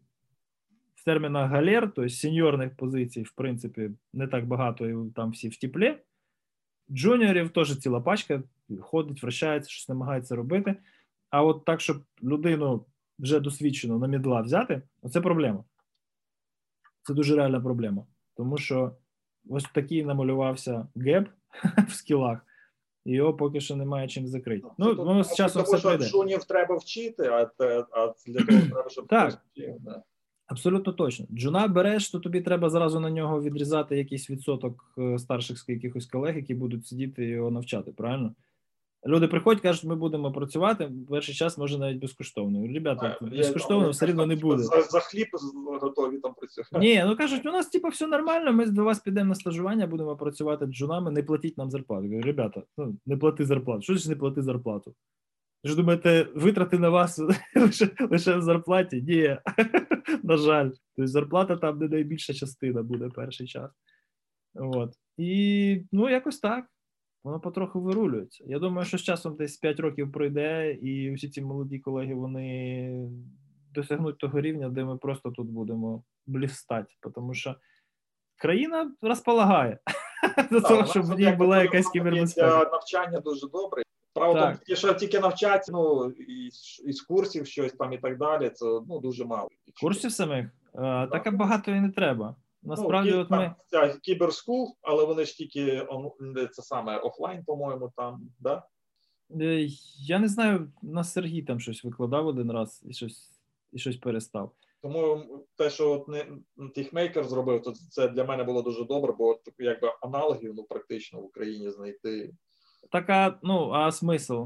Ну, тобто, дивися, вони вони, коли набирають цей цей курс, вони його там набирають і він нормально проходить. От У нас, наприклад, є цей по Web Application Security Pentesters. Ну, теж, типу, набрали і добре, і пішли далі. Ну, воно ж все гроші коштує, тож ти ну, вже маєш бути десь при якомусь баблі для того, щоб за це все заплатити. Це для мене, для тебе там якісь гроші, які ми можемо виділити більш-менш без напряга для бюджету. А студент там чи випускник, чи людина з двома роками досвіду, для неї це в принципі нормальні бабки, скажімо чесно. Тому ось ось ось чому цей цей геп.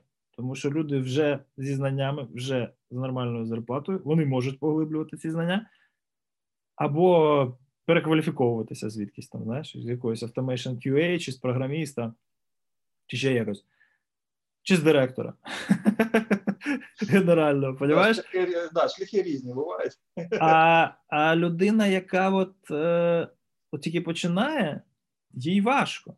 І нам, в принципі, теж, знаєш, ця частина бізнесу, вона якось сильно якоїсь погоди не робить. І ми зараз серйозно подумаємо, може якось зробити, не знаю, якесь кредитування, якось в розсрочку це все організовувати. Ну просто дійсно є проблема, що люди, які хочуть навчатися, вони об'єктивно не можуть. Так?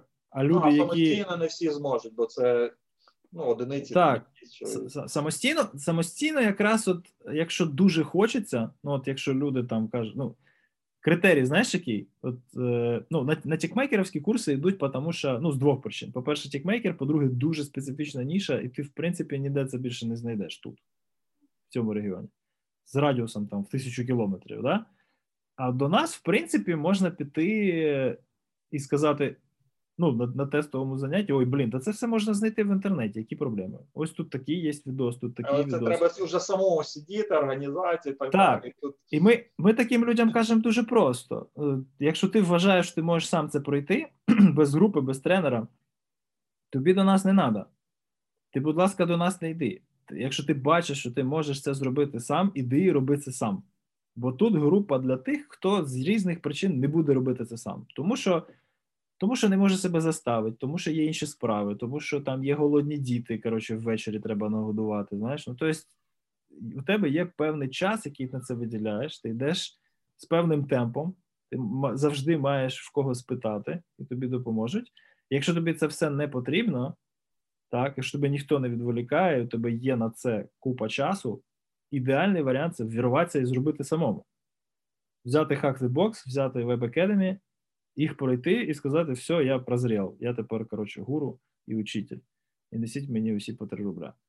Ну, тобто, оце, типа, такий підхід. І нічого з цим е, в майбутньому змінюватися, скоріш за все, не буде. Тому що групове навчання все ж таки воно для людей, які хочуть, щоб їх провели. І ось я тут тебе хочу спитати, ти щось таке не думав продумати самостійно? Тому що мені здається, що. Піти чи організувати? Організувати. Ну, поки що критичної маси такої якось не це саме. Але думки є? А? Думки є? Тяжко поки що з цим сказати. Я просто не не є якимось спеціалістом з кібербезпеки, щоб робити себе там, що я можу когось навчити. Так, а може не про кібербез... не про кібербезпеку мова. Дивись, викладацький досвід є, виробничий досвід є скласти з цього всього якусь програму і сказати: дивіться, давайте організуємося, щось придумаємо. Я думаю, що організаторські способності теж є, очевидно. Ну, все можна. Принаймні, після спілкування у мене таке враження, що в твоєму виконанні воно би злетіло. Ні, да, то, то технічно можна, але зараз немає якогось такого бажання, щоб щось таке робити. Дуже важко себе в цій точці своєї професійної історії вмотивувати взагалі щось робити. Чи ні? Ну, Чи ще рано? Ну, я думаю, рано ще трошки. Це добре.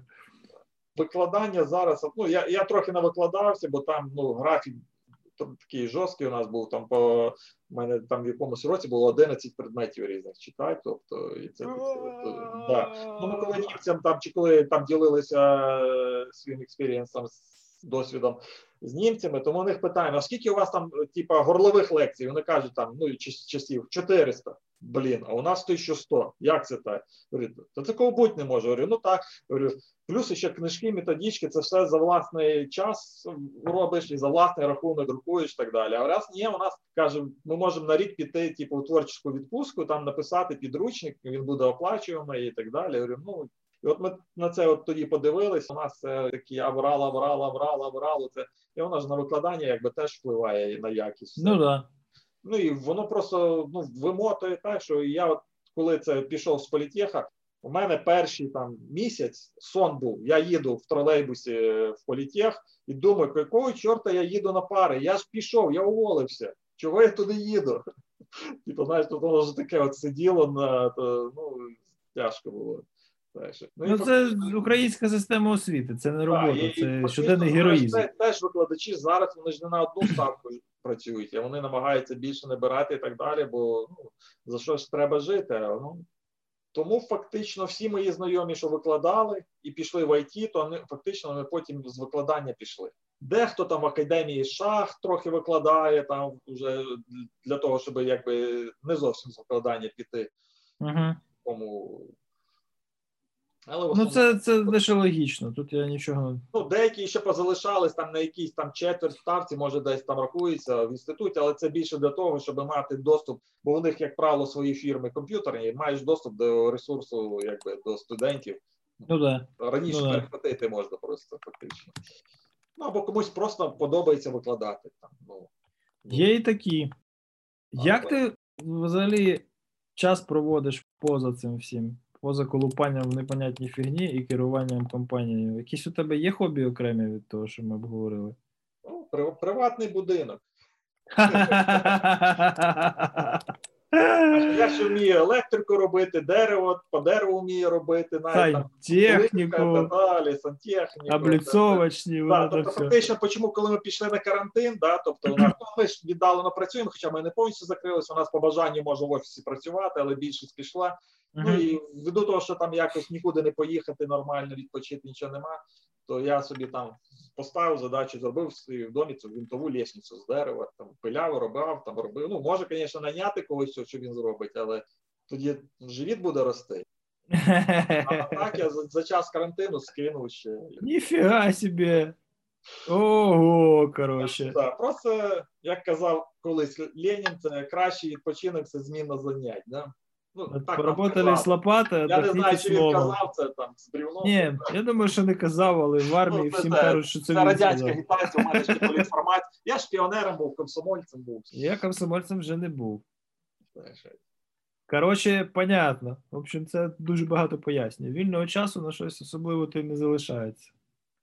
Чи щось читаєш, може, слухаєш? Ну, Я читав багато, але зараз стараюся не дуже очі нагружати в цьому плані. Тобто я зараз пробую аудіокниги, але вони якось ну, мені не дуже заходять в цьому плані. Uh-huh. От, Так що, ну, там фантастику, серіали, там трохи дивлюсь, але знову ж таки, в основному це тільки фантастика. Щось порекомендуєш з останнього? Ну, як не дивно, я думав, що мені не сподобається, але е, я Амбрело там за кілька днів продивився, Академія Амбрела. Він такий полудитячий, але так, під пиво, там горішки. Там ну... а, там аудіоряд непоганий, він з мого якби минулого, там якраз, типа 80-ті, 90-ті музика. так що... Прикольно.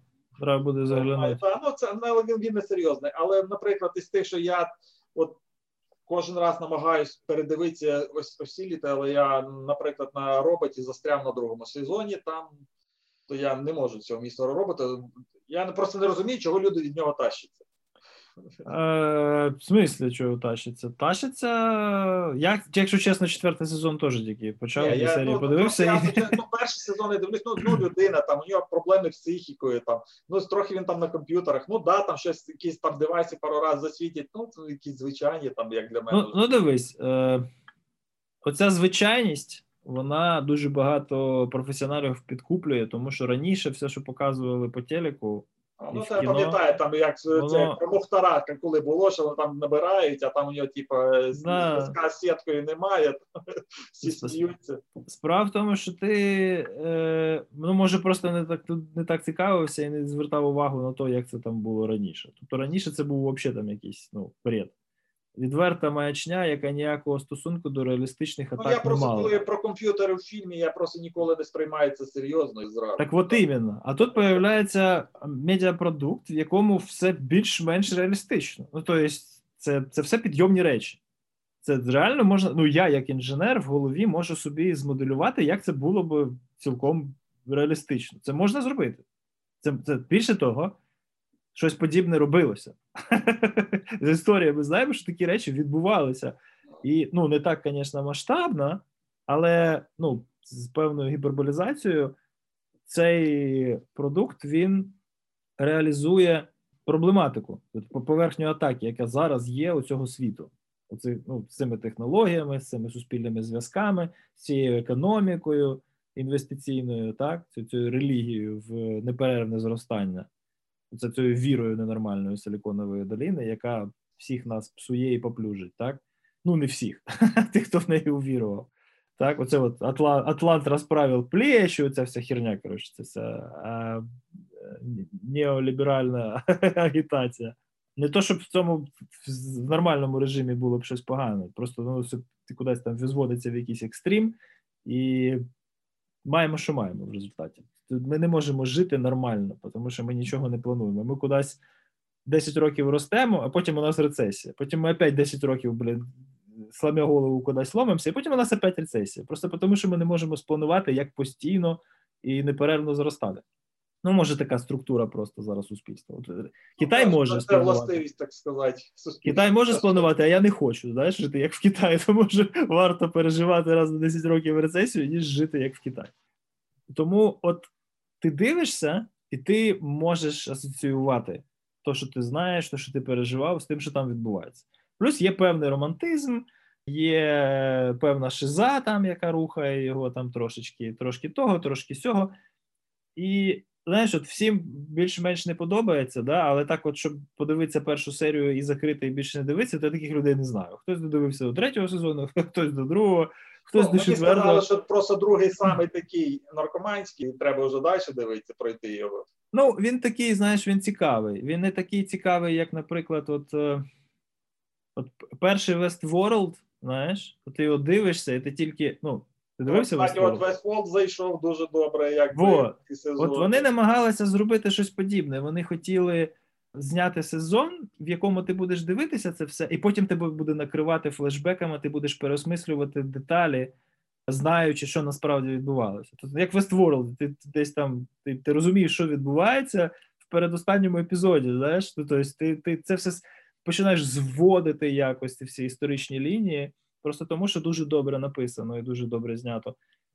Ну, Містер Робот не, не до кінця витягнув просто це. Ну, із тих, що зайшли, наприклад, у мене ці куб, там була це сіквел цих фільмів. Ну, Ага. там, коли люди опиняються в якійсь незрозумілій обстановці, там щось саме, вони як кудись там треба вилізти, зробити, і тільки в кінці знову теж стає типу, відомо. Ну, він такий, а знову ж таки, там сказати, щоб сенс якийсь, але за, за рахунок того, що там дуже тяжко щось предсказати наперед. от Ну за- да, за просто тримає постійно. цікаво дивитися. Да. Ти ти- дивився платформу? Да. Це От- коли по етажам тоді. Да, да, да, да, да. Це от, це теж от непоганий. Це весь смисл Куба, якщо його так конденсувати і не роз, не вдаватися в деталі, мені здається, в платформі дуже Ну, хорошо схожі в цьому якби плані. Те, там ще якісь фільми були схожі, кілька вони там якби по мотивам робились. Але це з таких, що от ти так Ну, зайшов. Пірсер дуже, теж в цьому плані Тобто Я вже другий сезон чекаю, вони там повинні знімати. Ну, Пірсер хорошо зняли, кстати, так. Повнометражка непогана. Він ще такий трохи не, не вінтажний, як його сказати. Там. Вінтажний. Вінтажний, да. Тобто, Стімпанк як такий. Max і, там і так далі, оці всі. Да, да, да. А щось, щось по літературі, щось ти взагалі забив, чи от. е, Ну, я раніше щось дуже багато фантастики перечитав, але зараз там Приклад. Що ти, що ти скажеш, що треба прочитати по-любому, так, щоб ой, ці роки не зараз, пройшли зараз зря. прочитати. Ну так це ж хороша література, вона вічна. Може, з класики ще. З тих, що читав, то ну, в свій час там, типу, Стругацькі там, і так далі заходили. е, А, але це знову ж таки там радянську перевідну я всю перечитав, а із сучасних. Там потім, коли пізніше, то лабіринти е, Лук'яненко, вони там непогано зайшли, але це вже дуже старі на даний момент книги. Ну, ж абсолютно нерелевантні, тому що культура Так. вже давно їх переросла. Ну, зараз я вам слухаю цей восьмий рівень. Там е, книга це Серебрякова. Ну, вона така полуфантазійна, але це з таких, що просто я фентезі не дуже люблю, а там якби перемішана з технікою трохи. Таке. Ага. Ну, чисто як відключити мозги, просто Розслабон. Так, просто для мене книги це просто щоб не думати у цьому плані. Подумати мені вистачає по життю. Це в такому плані. Цікавий підхід. У мене якраз навпаки, я щось не можу Те саме я музику слухаю, тобто фактично, але я якби не слухаюсь практично ну, то, ну, англомовна музика, але я практично ніколи не слухаю слова. Просто вони на фоні у мене завжди йдуть. Тобто навіть дуже старі пісні. Там краєм вуха чіпляю, якби фрази і так далі. Але для мене це просто як такий от фон. І Там, коли працюю, тобто під час беджу, то у мене я вам ці два дні, у мене там хард-рок грав на повну катушку. Який? Ну, 80-ті, 90-ті, ACDC, Twisted Sister, там і так далі, в такому плані. Ніштяк. Оце, оце кльово. Ну, це якби вже класичний рок вважається на даний момент. Ну це Так. ж самий натуральний класичний рок уже. Так. Я техно не люблю зовсім. Для мене треба, щоб ударники були живі у музиці. Тобто не механічні, а іменно живі, щоб хтось на ударниках живо тарабанив. Тоже, тоже підхід. Я в цьому плані абсолютно всеядний, я не знаю чого. Останнім, останнім часом, звісно. Але, наприклад, недавно то трохи от сподобалось там от Стірлінг, там ця на скрипці, тобто прикольні, якби вони там. Ну, вона така е, харизматична, скажімо так. Ну, манера виконання досить цікава. Ну, вона танцює, тобто там, там поєднання... А я потім вже просто відео теж дивиться і так далі. Ігри на скрипці, воно видає такий цікавий результат. Ну, інновація, по суті. Раніше такого не було. Там була якась вона саме, яка щось Ну, трохи там це- стегнами покачувала, і типа вважалося, що це сучасно. І потім появляється Ліндсі Стірлінг і хто така Ванесса Мей? Да. Хорошо, понятно. Що у тебе взагалі там по лайфстайлу? Ти де тебе можна знайти? Є якесь місце, де до тебе можна постукатися і сказати: Володя, респект, там ми за тобою всі слідкуємо, ми твій фан-клуб у не знаю, Ну, я тільки на. Фейсбуці і на LinkedIn більш-менше є так. Це якщо брати. Facebook і LinkedIn, да? Да. То в інстаграмі не ну якби інстаграм у мене там десь є, але я не заходив дуже давно. Твіттер теж саме. Там якісь повідомлення інколи приходять, але ну це якби не моє. Тобто я Твіттер трохи не розумію. Що там розуміти? Ну, Хтось написав, Думка прийшла, там пишеш. щось сів там чи кудись сходив та і так далі. У мене ж на Фейсбуці теж, якщо подивитися, ну у мене тільки такі, от е, якісь ключові моменти, і все. Тобто я не дуже сильно якби пишу, що там кожного дня роблю і так далі. Тобто на LinkedIn це тільки з роботою зв'язано, і це Ага. професійна мережа, якби тоді. Тобто Facebook це якби приватна, LinkedIn професійна. Все. Коротше, ти сильно не, не присутній. Але в принципі, то можна тебе там знайти. Я зараз Ну, там і сюди. Якщо не боксера, то мене. Якщо кстати, пошук да. набрати, звичайно, спочатку боксера видає. Да, Вікіпедія раніше показує боксера. Так. Причому у нас в мене колись було е, така плутанина, що там електронна адреса Володимир Сидоренко і Сидоренко Володимир. Сидоренко Володимир на гмелі це я, а Володимир Сидоренко це його. Блін, ну це, це дуже Оце добре, що ти сказав. Я сам почав плутатись колись це саме, куди, які, кому, кому яку адресу коли давати. Слухай, у мене у мене інша проблема. У мене поганяла, коротше, яке я собі колись на Gmail застолбив. Е, Це оказалося досить поширене в Індонезії ім'я.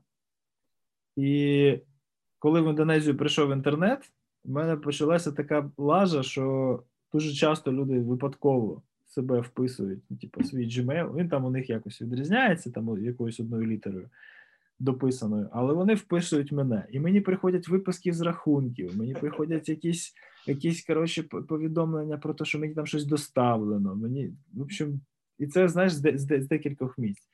Я навіть, я навіть сам того не бажаючи, є у якомусь списку розсилки, типу як ОСББ, знаєш, ну там в пригородах в Штатах є якийсь neighborhood вихідців там з Філіппін, з Індонезії, з того регіону, і вони, коротше, регулярно збираються там на прополку сорняків там на якихось газонах, поняв?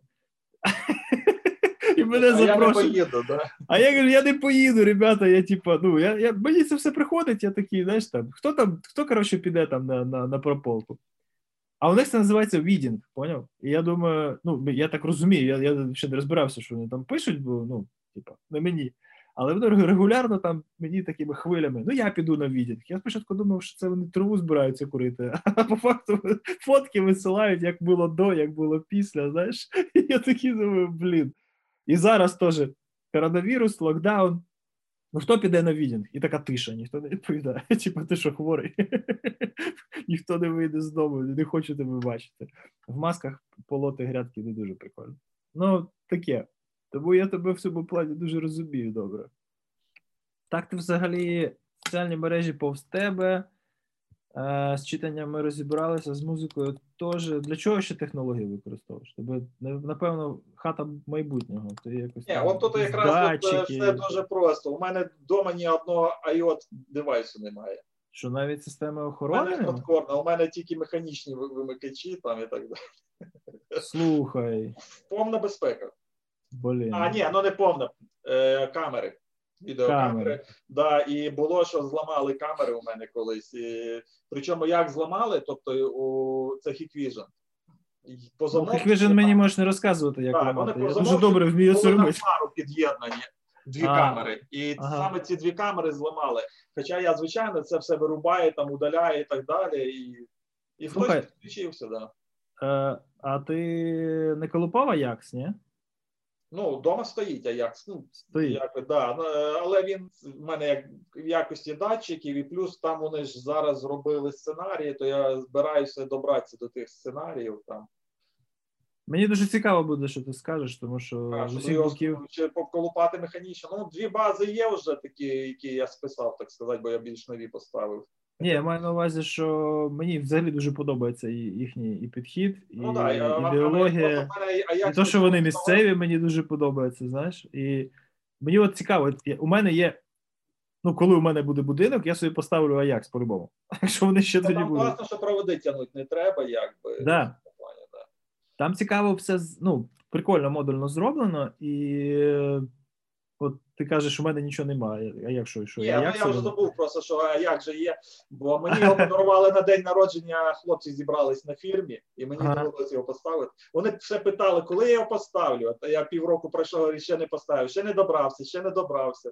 Потім думав, раз зберусь. Бо у нас там такий мем ходив, мені якось на 40, по чи стільки років, подарували стілець, це кресло качалка. Його треба було зібрати. Ну я його збирав ну, років. От в цьому році зібрав. Круто. А? Слухай, ну бачиш, е, скіл, скіл ліквідний. Да, Він- він, просто вже він- сміяв, ти вже зібрав, типа, кресло. Я говорю, ну, от зберусь, от там, зберу, зберу. Тобто, там, там і міні-бар, Слухай, і для бутилок, ну, все роблять для того, щоб я вже біля, так сказати, на пенсію йшов. Понятно. да. Ні, ну так всі там будемо, я сподіваюся. Да, ну, і- а я- всі доживемо, але всі будемо. Що ти зараз робиш з цими всіми? Як у тебе відбувається карантин? Ти якось е, змінив lifestyle?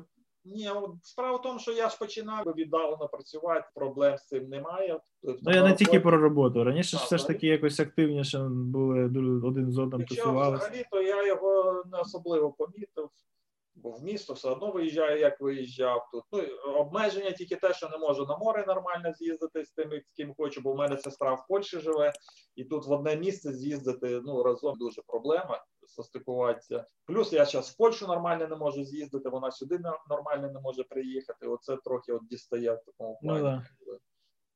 Бо ми на фірмі, звичайно, зимою там на лижі збирались там машинами. Там ну в останній раз там п'ять машин. Ми поїхали там собі в Польщу з криницю здруй, там покаталися на лижах. Тобто такий от у нас, ну щоб розвіятись там.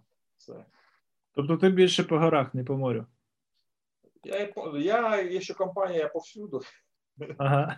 так що і по морю, і по горам. Так що це ж на лижі після школи, то в перший раз, оце три роки назад, встав знову.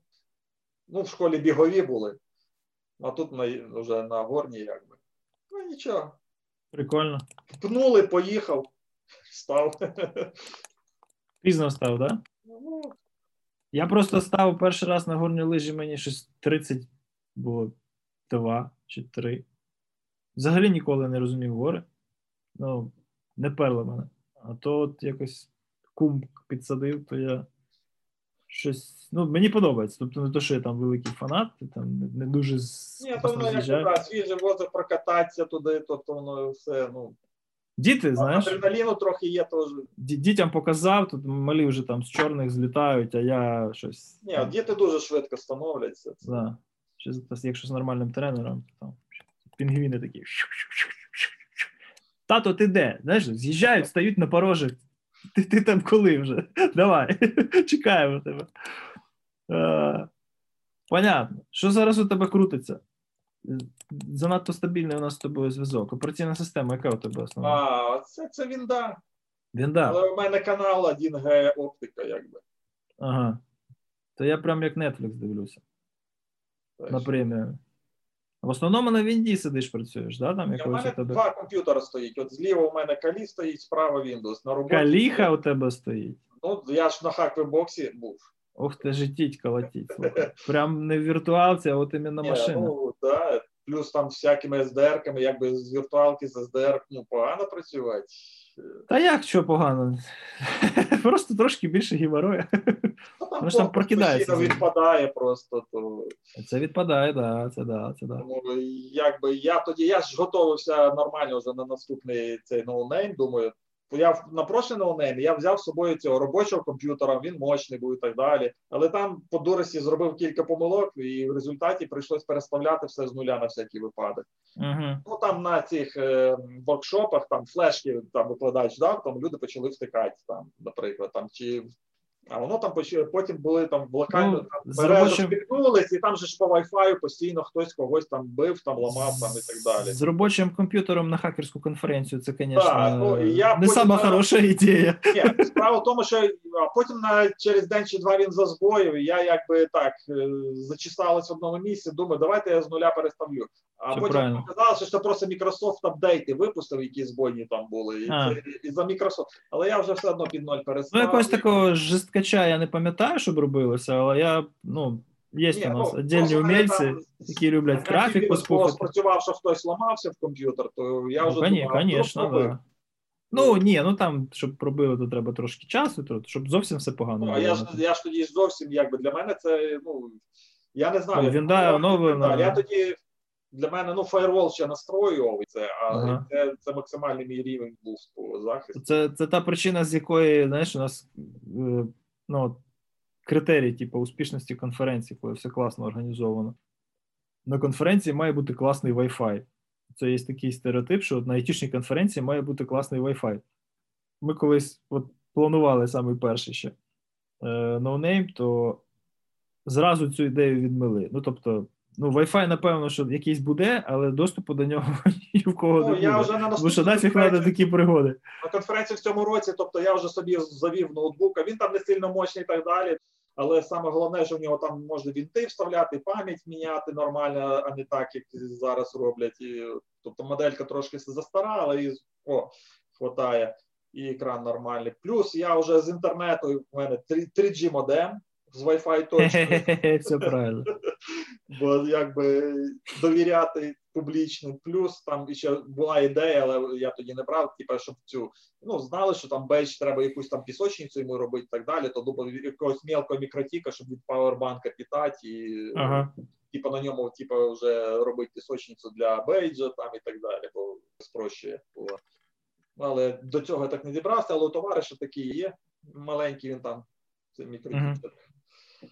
Прикольно. Погратися, да. Тобто, поето- навіть у мене свічер на Алі заказав п'ятипортовий від 5 вольт, що працює. А, О, це ну якби рідкість, бо обично там 9 чи 12 вольт. А на Готов. від 5 вольт, якби. готов к труду і обороні. Да, тобто я так готувався фундаментально, але вийшло, що все онлайн. Да. Цього року все по-новому. Нічого, коли-небудь знадобиться. Десь в 2024-му, напевно, що вже. Наступному році я не знаю, це тільки ще літом, там і то ще дуже повезе, що там Та розчитує. ні, великих, великих івентів, я думаю, що не буде Ну, ще ці- цілий рік, так точно. Ще, Ну, ще так. коли? То треба. То, то чекай, ще зараз тільки все починається. Да, ми тільки на взльоті йдемо, там, як кажуть, що Да. у нас друга волна, говорю, у нас ще тільки, тільки перша йде постійно. Щоб були волни, то треба з цим щось робити. Якщо нічого не робити, то волна буде одна. На жаль. Тому ми якби так, вже. Ну нічого, нічого. Що, що знаєш, е, історія Але показує, у нас що деякі програмісти просто цього не помітили, бо вони там от як сидять. Ну, тобто вони ж інтроверти дуже часто. так, буває таке, але знаєш, я от вчора вже думаю, що вчора вже всі помітили, тому що ну то коли всі, то всі, коли завжди, то завжди. А вчора от уже була проблема кудись вийти. Тобто ти вже нікуди так нормально, вільно поїхати на якийсь там захід, не можеш навіть камерний на 10 людей, тому що просто немає де його привезти. Якась кофейня, в яку одна людина може зайти, взяти собі і забрати з собою, ще працює, а так, щоб там ресторанчик, то вже ні. І ну, вчора буквально перейшов через вулицю, з жінкою заходжу в магазин, а мені кажуть, ви, будь ласка, там стійте на відстані. Я кажу, чекай. Ми, і так весь час разом останні півроку, тобто ми там можемо не бачитися пару годин. Ні-ні-ні, це типу правила, ми нічого не можемо зробити В зараз. Польщі так його оштрафували, бо вони з жінкою стояли поряд один з другим. да, да, да, так, так, Вони кажуть, у нас, у нас, типу, тут все, звісно, дуже толерантно, але от бачите, ну, ходять з МОЗа представники, з А, нацгвардійцями, ну да, вони зараз І- контролювати почали там ходити, там, типу, і нас питати не будуть, і вас питати не будуть. У вас паспорти при собі є, нема. Ну все, типа, ну, оштрафують прямо на місці, і вас, і нас. А нас ще й закриють. Я кажу, окей, все, розсунулись. А, да, я просто закупляюсь то так по, по будням вже в звичку зайшло. Ну, менше А це вчора щось Да. захотілося якогось сідра чи вина, знаєш, вирішили вийти, подивитися, що там є у нас через дорогу. Якась кофейня відкрилася, взяли ще якогось зерна там собі купили. Ну, тобто дав, давно такого тому що коли там весною закривали, то дуже не вистачало, бо нормальне, нормальну каву знайти якби. Доставляють. Зараз же ж всі всі бутіки, вони через нову пошту доставляють чи самі. Ні, я маю в виду, ну, щоб зробили там капучино, А, готово. нормальний, щоб сісти, нормально випити. Ні, ну так треба самому вчитися. Ну як? Я Купи собі якийсь аеропрес. Так я ж собі купив цю ручну кофімолку, зараз турецьку каву милю там. О, бачиш, бачиш, хоч Ось щось, щось хороше. Але цей карантин привніс життя. Ну, є такі ну, любимі точки, куди сходити, і от. Ну, тут Нічого не вистачає. Нічого, нічого. Я думаю, що ми це якось переживемо. Ще І не, колись. не вистачає посиділок нормальних на роботі, не можемо зібрати. У нас там періодично ми збирались там, чи на кафешці, чи десь на роботі, просто прямо там з грилем це все робили там, чи на природу. От зараз цим якось, навіть якщо є де зібратися, бо на роботі, допустимо, там до нас перевірка там ну, статись якби проблемна, але сам народ вже з острахом відноситься і Ну так, навіщо ризикувати зайвий раз? Ми збиралися один раз в цьому році на природі. Ну, як на природі, там, на, на, на дворі, в хаті. Вроді тут пронесло, але зараз уже бачиш. Ну, зараз уже там у мене знайомих купа Зараз у нас вже теж є ребята на роботі, їхні знайомі, вже яких зачепили, так би так що воно вже у нас зовсім рядом. Ну да. Нічого, нічого. Скоро буде. Скоро буде краще. Якщо в чомусь можна бути впевненим, то це то, що всі пандемії колись закінчуються. Питання тільки в тому, коли, але вони закінчуються. Таким Це- результатом, да. Ну, бачиш, це вже в топ-10 за всю історію, але ну, по летальності. Але якщо брати в контексті глобалізації і взагалі кількості населення, то звичайно, що це не так вже і багато. З іншого боку, люди мруть. Ну, реально люди мруть. Ті люди, які в інший час жили, вони вмирають. І це Ну, дуже це вже десь не десь там, а це вже от тут знайомі чи знайомі знайомих вже виходять у нас Так. випадки. І у людей, знаєш, от е, наукове сприйняття, там мінімальна наукова грамотність, яка у нас є. Ну, що вірусом перехворів, і типа на все життя імунний, чи там ще щось, що температура там сиди вдома, не викликає, поки немає там якогось певного набору. Тут такі поняття, як сатурація чи тимчасовий імунітет, вони не, не, не вкладені в голову, тому що ну, таких немає симптомів. Ми знаємо, що таке тиск, ми знаємо, що таке там пульс, що таке сатурація. Ну що, Це ще рано нам. І от з цим сприйняттям наукової частини медицини, так, тобто того, що в медицині від науки, воно взагалі не актуальне. Воно не ну, для цього конкретного вірусу воно нерелевантне. І у людей немає просто моделей, за якими вони би про це мислили.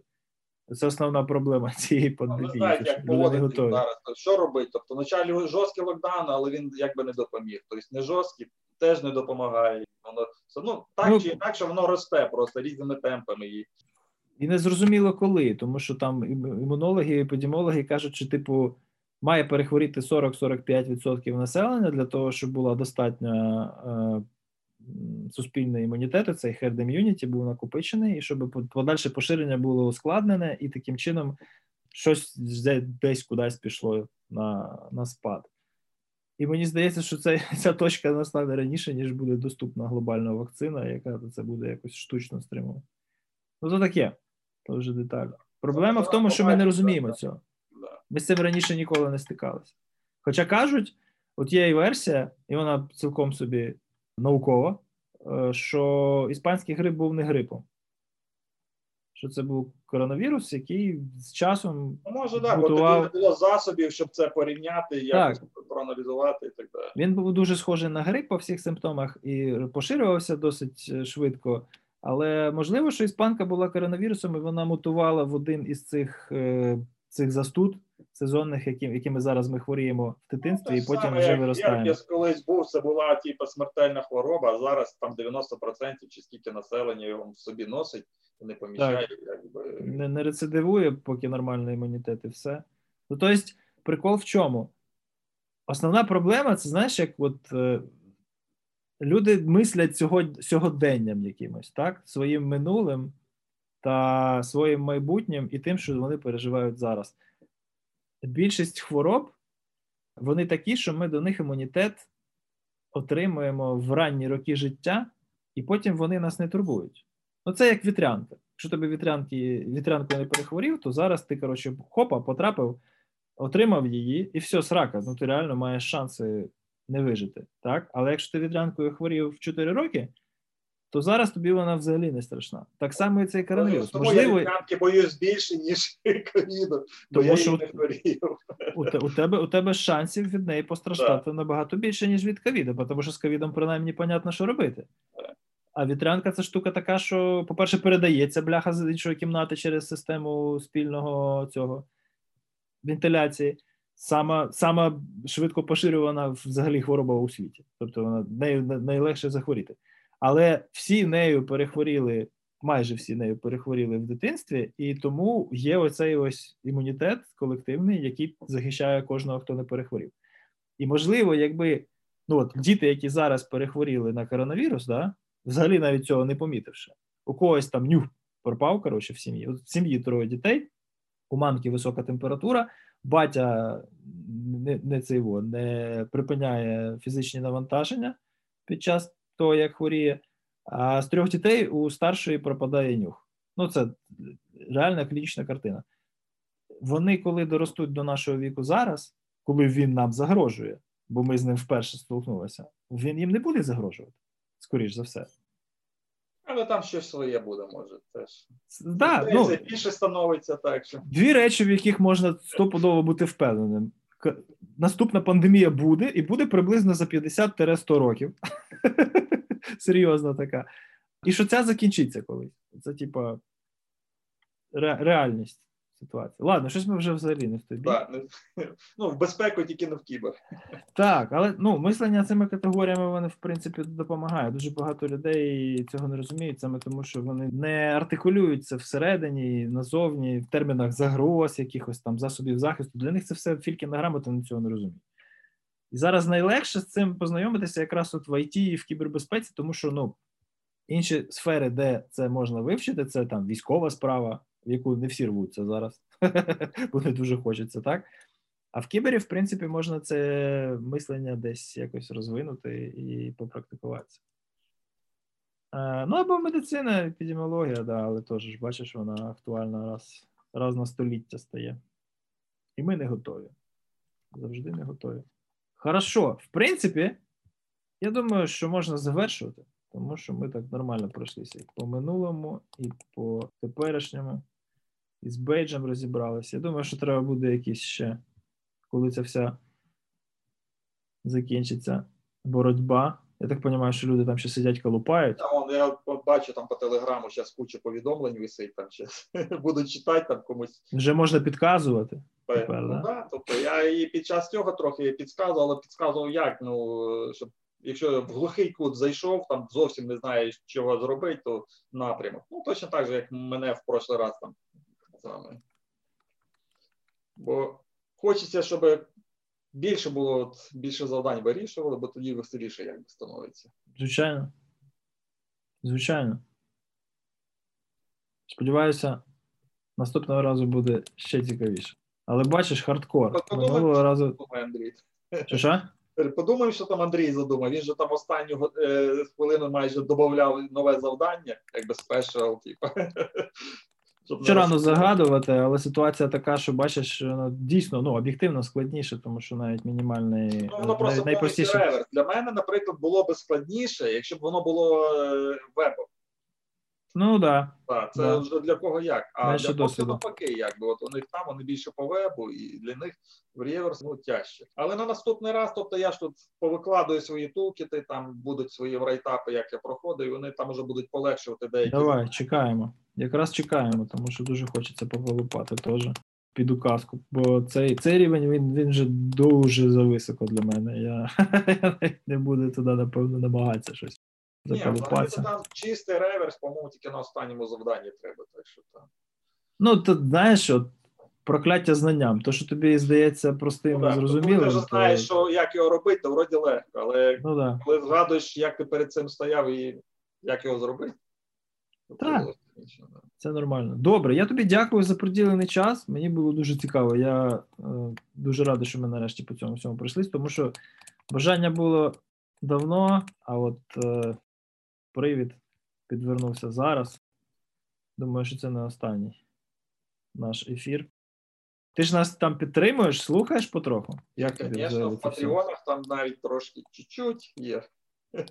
Нам багато не треба. Головне, щоб було видно, що це комусь крім нас цікаво. Ні, Цікаво. Ну, апдейти, то я просто читаю. Мені простіше прочитати зараз текстовий там No Name update, аніж слухати. Ага. Це швидше, простіше і так далі.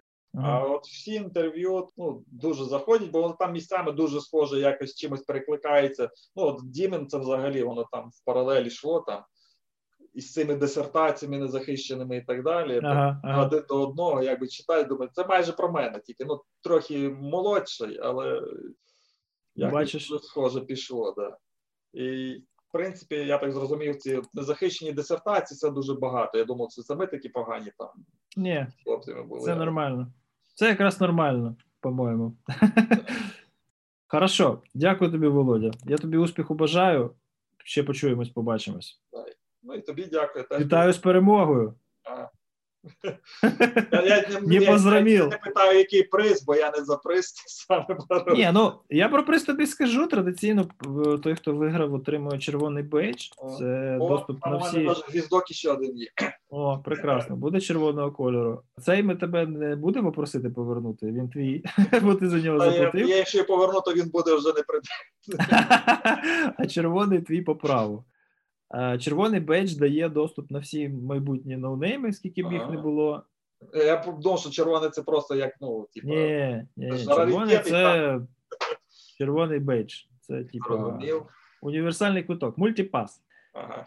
Вот. Ну і ще там ми зараз розмірковуємо, чим, чим поощріть, да, винагородити перше, друге, третє місце. Ну там друге, третє це, це спільне друге по кількості е, розв'язаних завдань. Тут там ще хлопці зараз аналізують, як це все можна організувати, як це можна доставити, так щоб без потерь.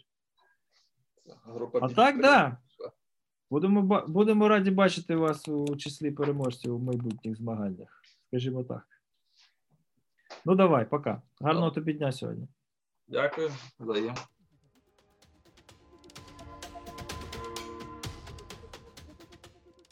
Дякую, що слухали цей спеціальний випуск No подкасту. Якщо ви хочете підтримати нас, поділіться ним у соціальних мережах або залиште приємний коментар під записом. Також ви можете полайкати його скрізь, де знайдете. А якщо дуже-дуже хочете нас підтримати, прямуйте на Patreon за адресою patreon.com nonamepodcast та ставайте нашим патроном. Усі патрони отримують доступ до усіх матеріалів значно раніше, ніж широкий загал, і мають доступ до деяких секретних чатів, в яких ми тусуємось, а також е, до регулярного мерчу, першу партію якого ми відправимо вже у цьому році. До наступного разу з вами був Володимир Стиран. Залишайтесь в безпеці.